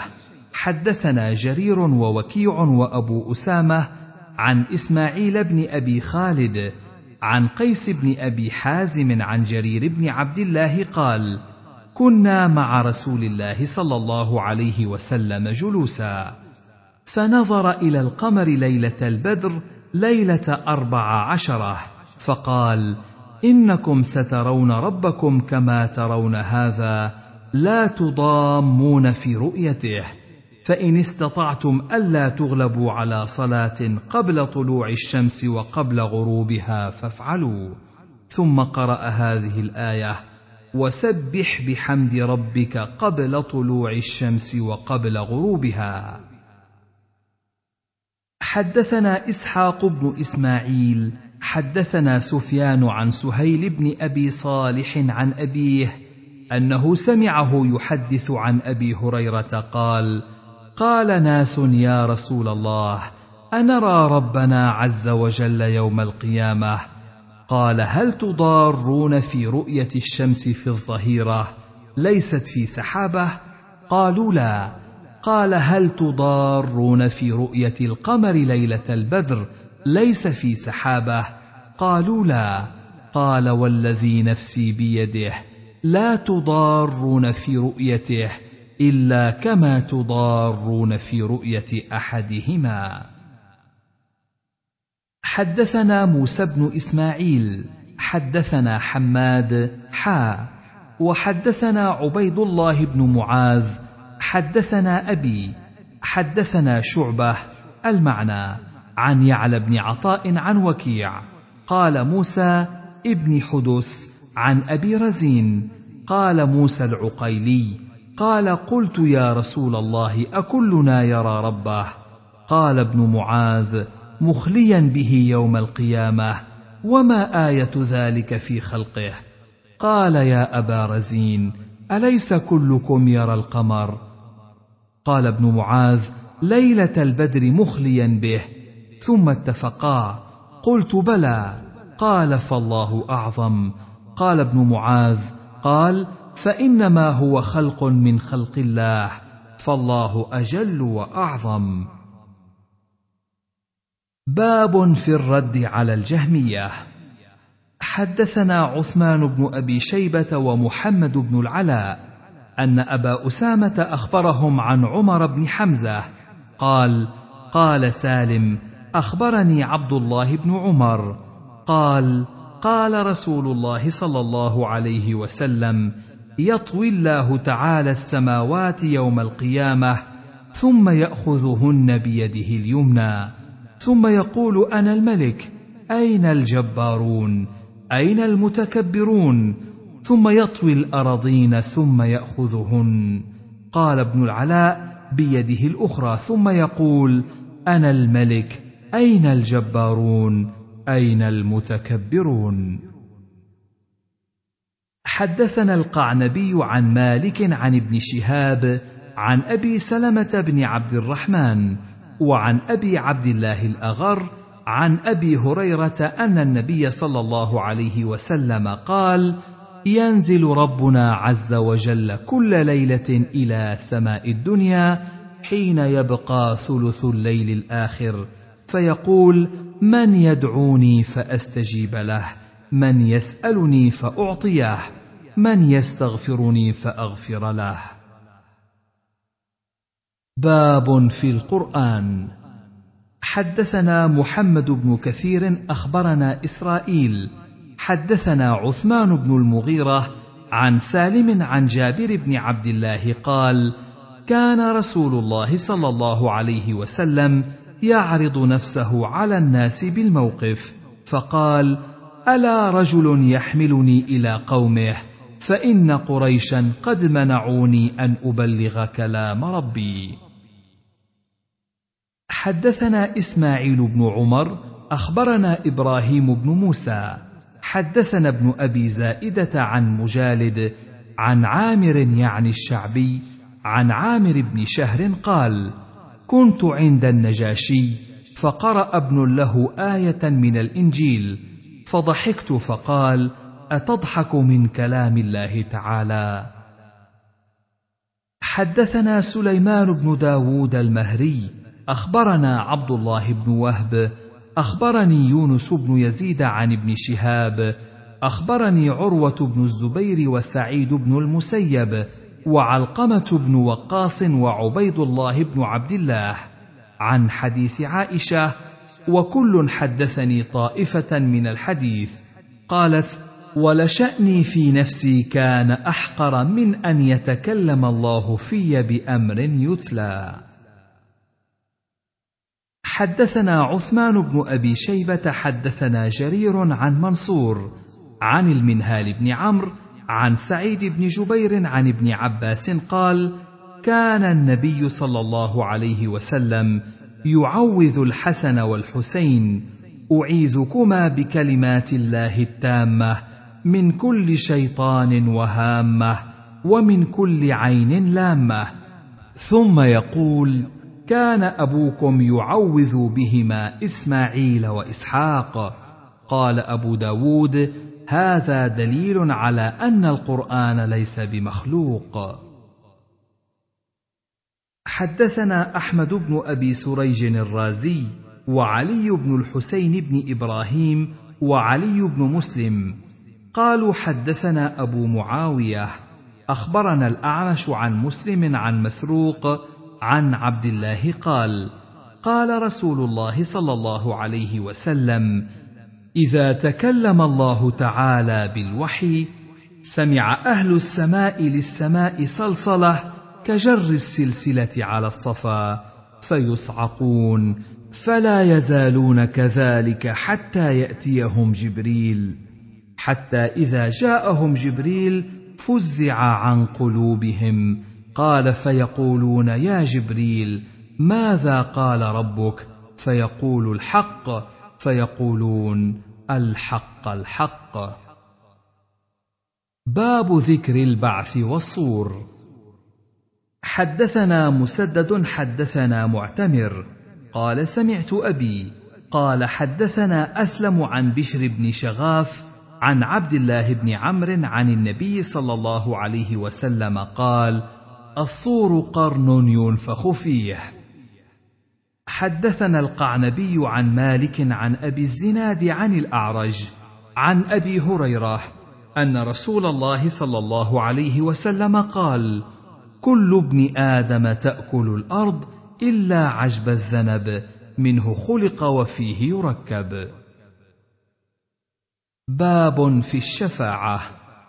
حدثنا سليمان بن حرب حدثنا بسطام بن حريث عن أشعث الحداني عن أنس بن مالك عن النبي صلى الله عليه وسلم قال شفاعتي لأهل الكبائر من أمتي. حدثنا مسدد حدثنا يحيى عن الحسن بن ذكوان قال حدثنا أبو رجاء قال حدثني عمران بن حسين عن النبي صلى الله عليه وسلم قال يخرج قوم من النار بشفاعة محمد فيدخلون الجنة ويسمون الجهنميين. وحدثنا عثمان بن أبي شيبة حدثنا جرير عن الأعمش عن أبي سفيان عن جابر قال سمعت رسول الله صلى الله عليه وسلم يقول إن أهل الجنة يأكلون فيها ويشربون. باب في خلق الجنة. حدثنا موسى بن إسماعيل حدثنا حماد عن محمد بن عمرو عن أبي سلمة عن أبي هريرة أن رسول الله صلى الله عليه وسلم قال لما خلق الله الجنة قال لجبريل اذهب فانظر إليها فذهب فنظر إليها ثم جاء فقال أي رب وعزتك لا يسمع بها أحد إلا دخلها. ثم حفها بالمكاره ثم قال يا جبريل اذهب فانظر إليها. فذهب فنظر إليها ثم جاءه فقال أي رب وعزتك لقد خشيت الا يدخلها أحد. قال فلما خلق الله تعالى النار قال يا جبريل اذهب فانظر إليها. فذهب فنظر إليها ثم جاء فقال أي رب وعزتك لا يسمع بها أحد فيدخلها فحفها بالشهوات. ثم قال يا جبريل اذهب فانظر إليها. فذهب فنظر إليها ثم جاء فقال أي رب وعزتك وجلالك لقد خشيت الا يبقى أحد إلا دخلها. باب في الحوض. حدثنا سليمان بن حرب ومسدد.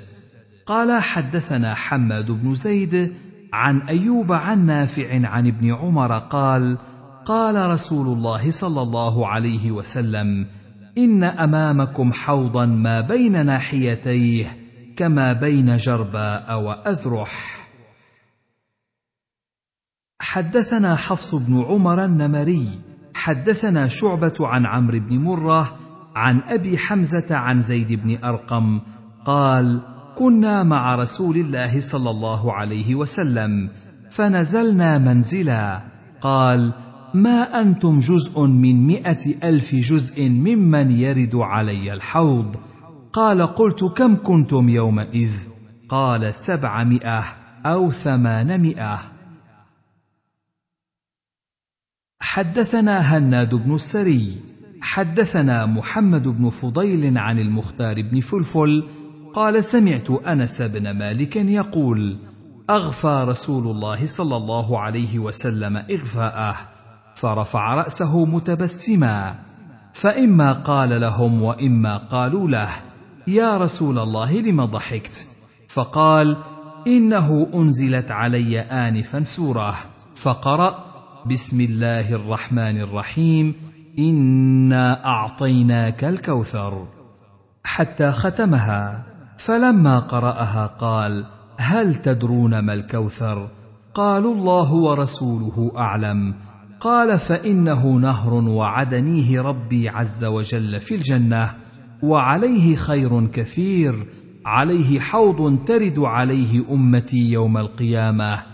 آنيته عدد الكواكب. حدثنا عاصم بن النضر حدثنا المعتمر قال سمعت أبي قال حدثنا قتادة عن أنس بن مالك قال لما عرج نبي الله صلى الله عليه وسلم في الجنة أو كما قال عرض له نهر حافتاه الياقوت المجيب أو قال المجوف فضرب الملك الذي معه يداه فاستخرج مسكا. فقال محمد صلى الله عليه وسلم للملك الذي معه ما هذا؟ قال هذا الكوثر الذي أعطاك الله عز وجل. حدثنا مسلم بن إبراهيم حدثنا عبد السلام بن أبي حازم أبو طالوت قال شهدت أبا برزة دخل على عبيد الله بن زياد فحدثني فلان باسمه سماه مسلم وكان في السماط. قال فلما رآه عبيد الله قال إن محمديكم هذا الدحداح ففهمها الشيخ فقال ما كنت أحسب أني أبقى في قوم يعيروني بصحبة محمد صلى الله عليه وسلم فقال له عبيد الله إن صحبة محمد صلى الله عليه وسلم لك زين غير شين. ثم قال إنما بعثت إليك لأسألك عن الحوض. سمعت رسول الله صلى الله عليه وسلم يذكر فيه شيئا؟ قال أبو برزة نعم لا مرة ولا ثنتين ولا ثلاثا ولا أربعا ولا خمسا. فمن كذب به فلا سقاه الله منه ثم خرج مغضبا. باب المسألة في القبر وعذاب القبر. حدثنا أبو الوليد الطيالسي حدثنا شعبة عن علقمة بن مرثد عن سعد بن عبيدة عن البراء بن عازب أن رسول الله صلى الله عليه وسلم قال إن المسلم إذا سئل في القبر فشهد أن لا إله إلا الله وأن محمدا رسول الله فذلك قول الله تعالى يثبت الله الذين آمنوا بالقول الثابت. حدثنا محمد بن سليمان الأنباري حدثنا عبد الوهاب بن عطاء الخفاف أبو نصر عن سعيد عن قتادة عن أنس بن مالك أن رسول الله صلى الله عليه وسلم دخل نخلا لبني النجار فسمع صوتا ففزع فقال من أصحاب هذه القبور؟ قالوا يا رسول الله ناس ماتوا في الجاهلية. فقال تعوذوا بالله من عذاب النار ومن فتنة الدجال. قالوا ومم ذاك يا رسول الله؟ قال إن المؤمن إذا وضع في قبره أتاه ملك فيقول له ما كنت تعبد؟ فإن الله تعالى هداه قال كنت أعبد الله. فيقال ما كنت تقول في هذا الرجل؟ فيقول هو عبد الله ورسوله فما يسأل عن شيء غيرها. فينطلق به إلى بيت كان له في النار فيقال له هذا بيتك كان لك في النار ولكن الله عصمك ورحمك فأبدلك به بيتا في الجنة. فيقول دعوني حتى أذهب فأبشر أهلي. فيقال له اسكن وإن الكافر إذا وضع في قبره أتاه ملك فينتهره. فيقول له ما كنت تعبد؟ فيقول لا أدري. فيقال له لا دريت ولا تليت. فيقال له ما كنت تقول في هذا الرجل؟ فيقول كنت أقول ما يقول الناس فيضربه بمطراق من حديد بين أذنيه فيصيح صيحة يسمعها الخلق غير الثقلين. حدثنا محمد بن سليمان حدثنا عبد الوهاب بمثل هذا الإسناد نحوه. قال إن العبد إذا وضع في قبره وتولى عنه أصحابه أنه ليسمع قرع نعالهم فيأتيه ملكان فيقولان له فذكر قريبا من حديثه الأول قال فيه وأما الكافر والمنافق فيقولان له زاد المنافق وقال يسمعها من يليه غير الثقلين. حدثنا عثمان بن أبي شيبة حدثنا جرير. حا وحدثنا هناد بن السري قال حدثنا أبو معاوية. وهذا لفظ هناد. عن الأعمش عن المنهال. عن زاذان عن البراء بن عازب قال خرجنا مع رسول الله صلى الله عليه وسلم في جنازة رجل من الأنصار. فانتهينا إلى القبر ولما يلحد فجلس رسول الله صلى الله عليه وسلم وجلسنا حوله كأنما على رؤوسنا الطير وفي يده عود ينكت به في الأرض فرفع رأسه فقال استعيذوا بالله من عذاب القبر. مرتين أو ثلاثا زاد في حديث جرير ها هنا وقال وإنه ليسمع خفق نعالهم إذا ولوا مدبرين. حين يقال له يا هذا من ربك وما دينك ومن نبيك قال هناد. قال ويأتيه ملكان فيجلسانه فيقولان له من ربك؟ فيقول ربي الله. فيقولان له ما دينك؟ فيقول ديني الإسلام.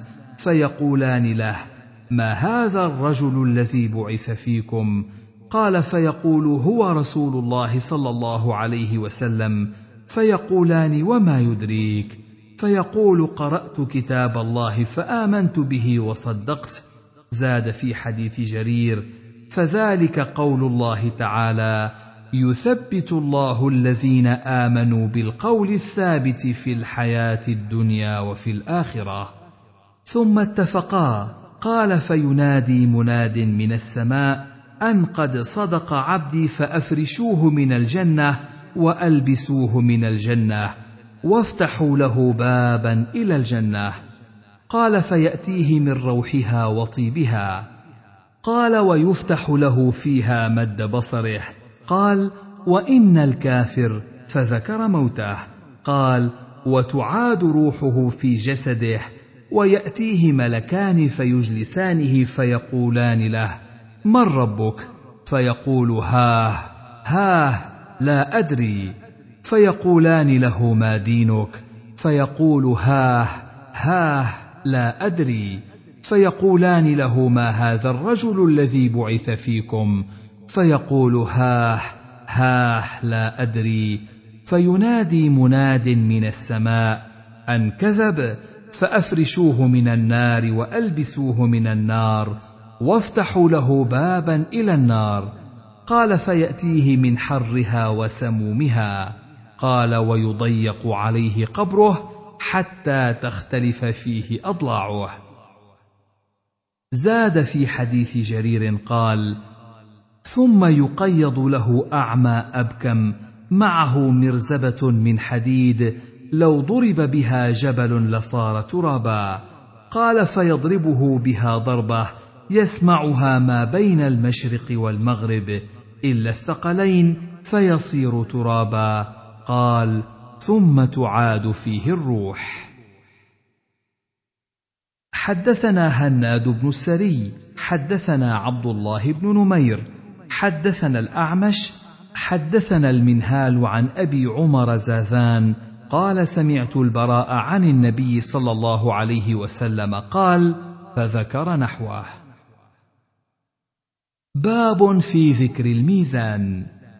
حدثنا يعقوب بن إبراهيم وحميد بن مسعدة أن إسماعيل بن إبراهيم حدثهم. قال أخبرنا يونس عن الحسن عن عائشة أنها ذكرت النار فبكت فقال رسول الله صلى الله عليه وسلم ما يبكيك؟ قالت ذكرت النار فبكيت فهل تذكرون أهليكم يوم القيامة؟ فقال رسول الله صلى الله عليه وسلم أما في ثلاثة مواطن فلا يذكر أحد أحدا عند الميزان حتى يعلم أيخف ميزانه أو يثقل. وعند الكتاب حين يقال هاؤم اقرءوا كتابيه حتى يعلم أين يقع كتابه أفي يمينه أم في شماله أم من وراء ظهره وعند الصراط إذا وضع بين ظهري جهنم. قال يعقوب عن يونس وهذا لفظ حديثه. باب في الدجال. حدثنا موسى بن إسماعيل حدثنا حماد عن خالد الحذاء عن عبد الله بن شقيق عن عبد الله بن سراقة عن أبي عبيدة بن الجراح قال سمعت النبي صلى الله عليه وسلم يقول إنه لم يكن نبي بعد نوح إلا وقد أنذر الدجال قومه وإني أنذركموه. فوصفه لنا رسول الله صلى الله عليه وسلم وقال لعله سيدركه من قد رآني وسمع كلامي. قالوا يا رسول الله كيف قلوبنا يومئذ؟ أمثلها اليوم. قال أو خير. حدثنا مخلد بن خالد حدثنا عبد الرزاق حدثنا معمر عن الزهري عن سالم عن أبيه قال قام رسول الله صلى الله عليه وسلم في الناس فأثنى على الله بما هو أهله فذكر الدجال فقال إني لأنذركموه وما من نبي إلا وقد أنذره قومه لقد أنذره نوح قومه ولكني سأقول لكم فيه قولا لم يقله نبي لقومه تعلمون أنه أعور وإن الله ليس بأعور. باب في الخوارج. حدثنا أحمد بن يونس حدثنا زهير وأبو بكر بن عياش ومندل عن مطرف عن أبي جهم عن خالد بن وهبان عن أبي ذر قال قال رسول الله صلى الله عليه وسلم من فارق الجماعة قيد شبر فقد خلع ربقة الإسلام من عنقه. حدثنا عبد الله بن محمد النفيلي حدثنا زهير حدثنا مطرف بن طريف عن أبي الجهم عن خالد بن وهبان عن أبي ذر قال قال رسول الله صلى الله عليه وسلم كيف أنتم وأئمة من بعدي يستأثرون بهذا الفيء؟ قلت أما والذي بعثك بالحق أضع سيفي على عاتقي ثم أضرب به حتى ألقاك أو ألحقك. قال أولا أدلك على خير من ذلك؟ تصبر حتى تلقاني. حدثنا مسدد وسليمان بن داود المعنى قال حدثنا حماد بن زيد عن المعلى بن زياد وهشام بن حسان عن الحسن عن ضبة بن محصن عن أم سلمة زوج النبي صلى الله عليه وسلم قالت قال رسول الله صلى الله عليه وسلم ستكون عليكم أئمة تعرفون منهم وتنكرون فمن أنكر قال أبو داود قال هشام بلسانه فقد برئ ومن كره بقلبه فقد سلم ولكن من رضي وتابع. فقيل يا رسول الله أفلا نقتلهم؟ قال لا ما صلوا. قال أبو داود أفلا نقاتلهم؟ حدثنا ابن بشار حدثنا معاذ بن هشام. حدثني أبي عن قتادة حدثنا الحسن عن ضبة بن محصن العنزي عن أم سلمة عن النبي صلى الله عليه وسلم بمعناه. قال فمن كره فقد برئ ومن أنكر فقد سلم. قال قتادة يعني من أنكر بقلبه ومن كره بقلبه.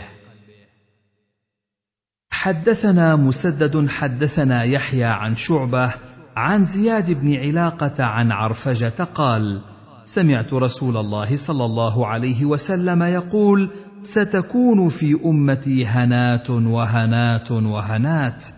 فمن أراد أن يفرق أمر المسلمين وهم جميع فاضربوه بالسيف كائنا من كان. باب في قتال الخوارج. حدثنا محمد بن عبيد ومحمد بن عيسى. المعنى قال حدثنا حماد عن أيوب عن محمد عن عبيدة أن عليا ذكر أهل النهروان فقال فيهم رجل مودن اليد أو مخدج اليد أو مثدون اليد. لولا أن تبطروا لنبأتكم ما وعد الله الذين يقتلونهم على لسان محمد صلى الله عليه وسلم. قال قلت أنت سمعت هذا منه. قال إي ورب الكعبة. حدثنا محمد بن كثير قال حدثنا سفيان عن أبيه عن ابن أبي نعم عن أبي سعيد الخدري قال بعث علي إلى النبي صلى الله عليه وسلم بذهيبة في تربتها فقسمها بين أربع بين الأقرع بن حابس الحنظلي ثم المجاشعي وبين عيينة بن بدر الفزاري وبين زيد الخيل الطائي ثم أحد بني نبهان وبين علقمة بن علاثه العامري ثم أحد بني كلاب.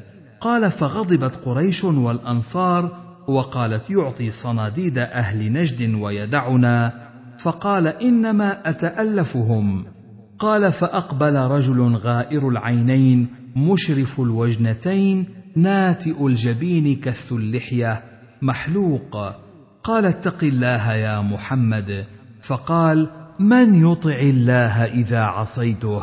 أيأمنني الله على أهل الأرض ولا تأمنوني؟ قال فسأل رجل قتله أحسبه خالد بن الوليد؟ قال فمنعه. قال فلما ولى قال إن من ضئضئ هذا أو في عقب هذا قوم يقرؤون القرآن لا يجاوز حناجرهم يمرقون من الإسلام مروق السهم من الرمية يقتلون أهل الإسلام ويدعون أهل الأوثان. لئن أنا والله أدركتهم لأقتلنهم قتل عاد. حدثنا نصر بن عاصم الأنطاكي حدثنا الوليد ومبشر يعني ابن إسماعيل الحلبي بإسناده عن أبي عمرو قال يعني الوليد حدثنا أبو عمرو قال حدثني قتادة عن أبي سعيد الخدري وأنس بن مالك عن رسول الله صلى الله عليه وسلم قال سيكون في امه اختلاف وفرقة قوم يحسنون القيل ويسيئون الفعل يقرؤون القرآن لا يجاوز تراقيهم يمرقون من الدين مروق السهم من الرمية لا يرجعون حتى يرتد على فوقه. هم شر الخلق والخليقة. طوبى لمن قتلهم وقتلوه. يدعون إلى كتاب الله وليسوا منه في شيء. من قاتلهم كان أولى بالله تعالى منهم. قالوا يا رسول الله ما سيماهم؟ قال التحليق. حدثنا الحسن بن علي حدثنا عبد الرزاق. حدثنا معمر عن قتادة عن أنس أن النبي صلى الله عليه وسلم نحوه قال سيماهم التحليق والتسبيد فإذا رأيتموهم فأنيموهم. قال أبو داود التسبيد استئصال الشعر. حدثنا محمد بن كثير حدثنا سفيان حدثنا الأعمش عن خيثمة عن سويد بن غفلة قال قال علي إذا حدثتكم عن رسول الله صلى الله عليه وسلم حديثا فلأن أخر من السماء أحب إلي من أن أكذب عليه. وإذا حدثتكم فيما بيني وبينكم فإنما الحرب خدعة. سمعت رسول الله صلى الله عليه وسلم يقول يأتي في آخر الزمان قوم حدثاء الأسنان سفهاء الأحلام يقولون من خير قول البرية يمرقون من الإسلام كما يمرق السهم من الرمية لا يجاوز إيمانهم حناجرهم فأينما لقيتموهم فاقتلوهم فإن قتلهم أجر لمن قتلهم يوم القيامة. حدثنا الحسن بن علي حدثنا عبد الرزاق عن عبد الملك بن أبي سليمان عن سلمة بن كهيل قال أخبرني زيد بن وهب الجهني أنه كان في الجيش الذين كانوا مع علي الذين ساروا إلى الخوارج. فقال علي أيها الناس إني سمعت رسول الله صلى الله عليه وسلم يقول يخرج قوم من أمتي يقرؤون القرآن ليست قراءتكم إلى قراءتهم شيئا ولا صلاتكم إلى صلاتهم شيئا ولا صيامكم إلى صيامهم شيئا. يقرؤون القرآن يحسبون أنه لهم وهو عليهم. لا تجاوز صلاتهم تراقيهم يمرقون من الإسلام كما يمرق السهم من الرمية. لو يعلم الجيش الذين يصيبونهم ما قضي لهم على لسان نبيهم صلى الله عليه وسلم لاتكلوا على العمل. وآية ذلك أن فيهم رجلا له عضد وليست له ذراع على عضده مثل حلمة الثدي عليه شعرات بيض. أفتذهبون إلى معاوية وأهل الشام وتتركون هؤلاء يخلفونكم إلى ذراريكم وأموالكم. والله إني لأرجو أن يكونوا هؤلاء القوم فإنهم قد سفكوا الدم الحرام وأغاروا في سرح الناس. فسيروا على اسم الله. قال سلمة بن كهيل فنزلني زيد بن وهب منزلا منزلا حتى مررنا على قنطرة. قال فلما التقينا وعلى الخوارج عبد الله بن وهب الراسبي فقال لهم ألقوا الرماح وسلوا السيوف من جفونها فإني أخاف أن يناشدوكم كما ناشدوكم يوم حروراء قال فوحشوا برماحهم واستلوا السيوف وشجرهم الناس برماحهم. قال وقتلوا بعضهم على بعض قال وما أصيب من الناس يومئذ إلا رجلان. فقال علي التمسوا فيهم المخدج. فلم يجدوا. قال فقام علي بنفسه حتى أتى ناسا قد قتل بعضهم على بعض. فقال أخرجوهم. فوجدوه مما يلي الأرض. فكبر وقال صدق الله وبلغ رسوله. فقام إليه عبيدة السلماني فقال يا أمير المؤمنين آه الله الذي لا إله إلا هو لقد سمعت هذا من رسول الله صلى الله عليه وسلم. قال إي والله الذي لا إله إلا هو حتى استحلفه ثلاثا وهو يحلف. قال أبو داود قال مالك ذل للعلم أن يجيب العالم كل من سأله. حدثنا محمد بن عبيد حدثنا حماد بن زيد عن جميل بن مرة قال حدثنا أبو الوضيء قال قال علي اطلبوا المخدج. فذكر الحديث فاستخرجوه من تحت القتلى في طين. قال أبو الوضيء فكأني أنظر إليه.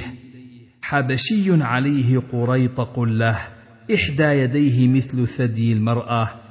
عليها شعيرات مثل شعيرات التي تكون على ذنب اليربوع.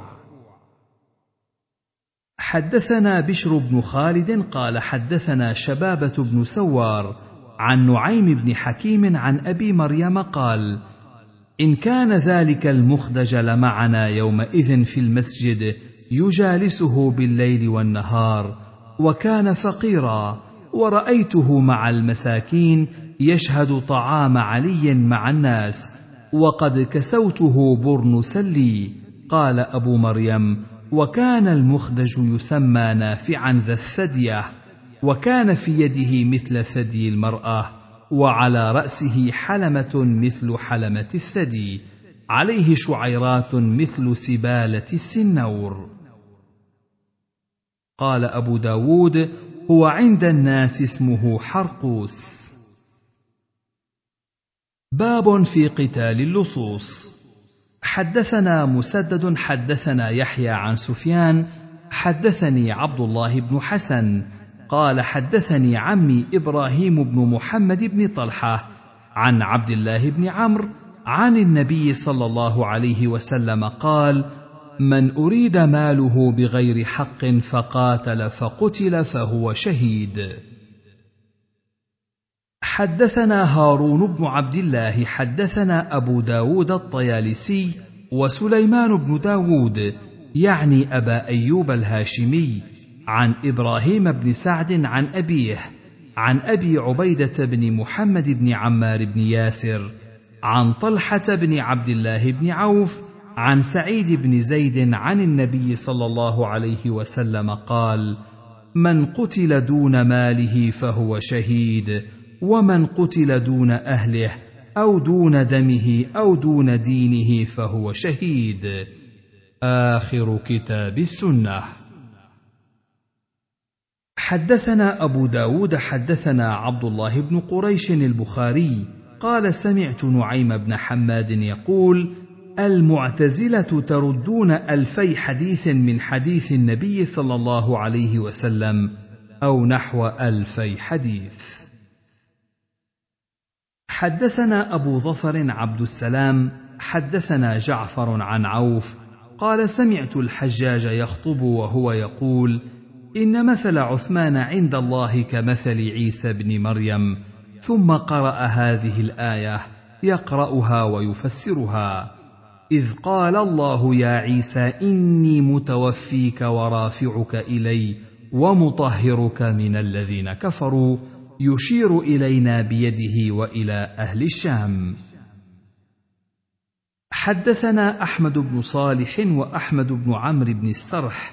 قال حدثنا سفيان بن عيينة عن عمرو بن دينار عن وهب بن منبه عن أخيه عن معاوية اشفعوا تؤجروا فإني لأريد الأمر فأؤخره كيما تشفعوا فتؤجروا فإن رسول الله صلى الله عليه وسلم قال اشفعوا تؤجروا.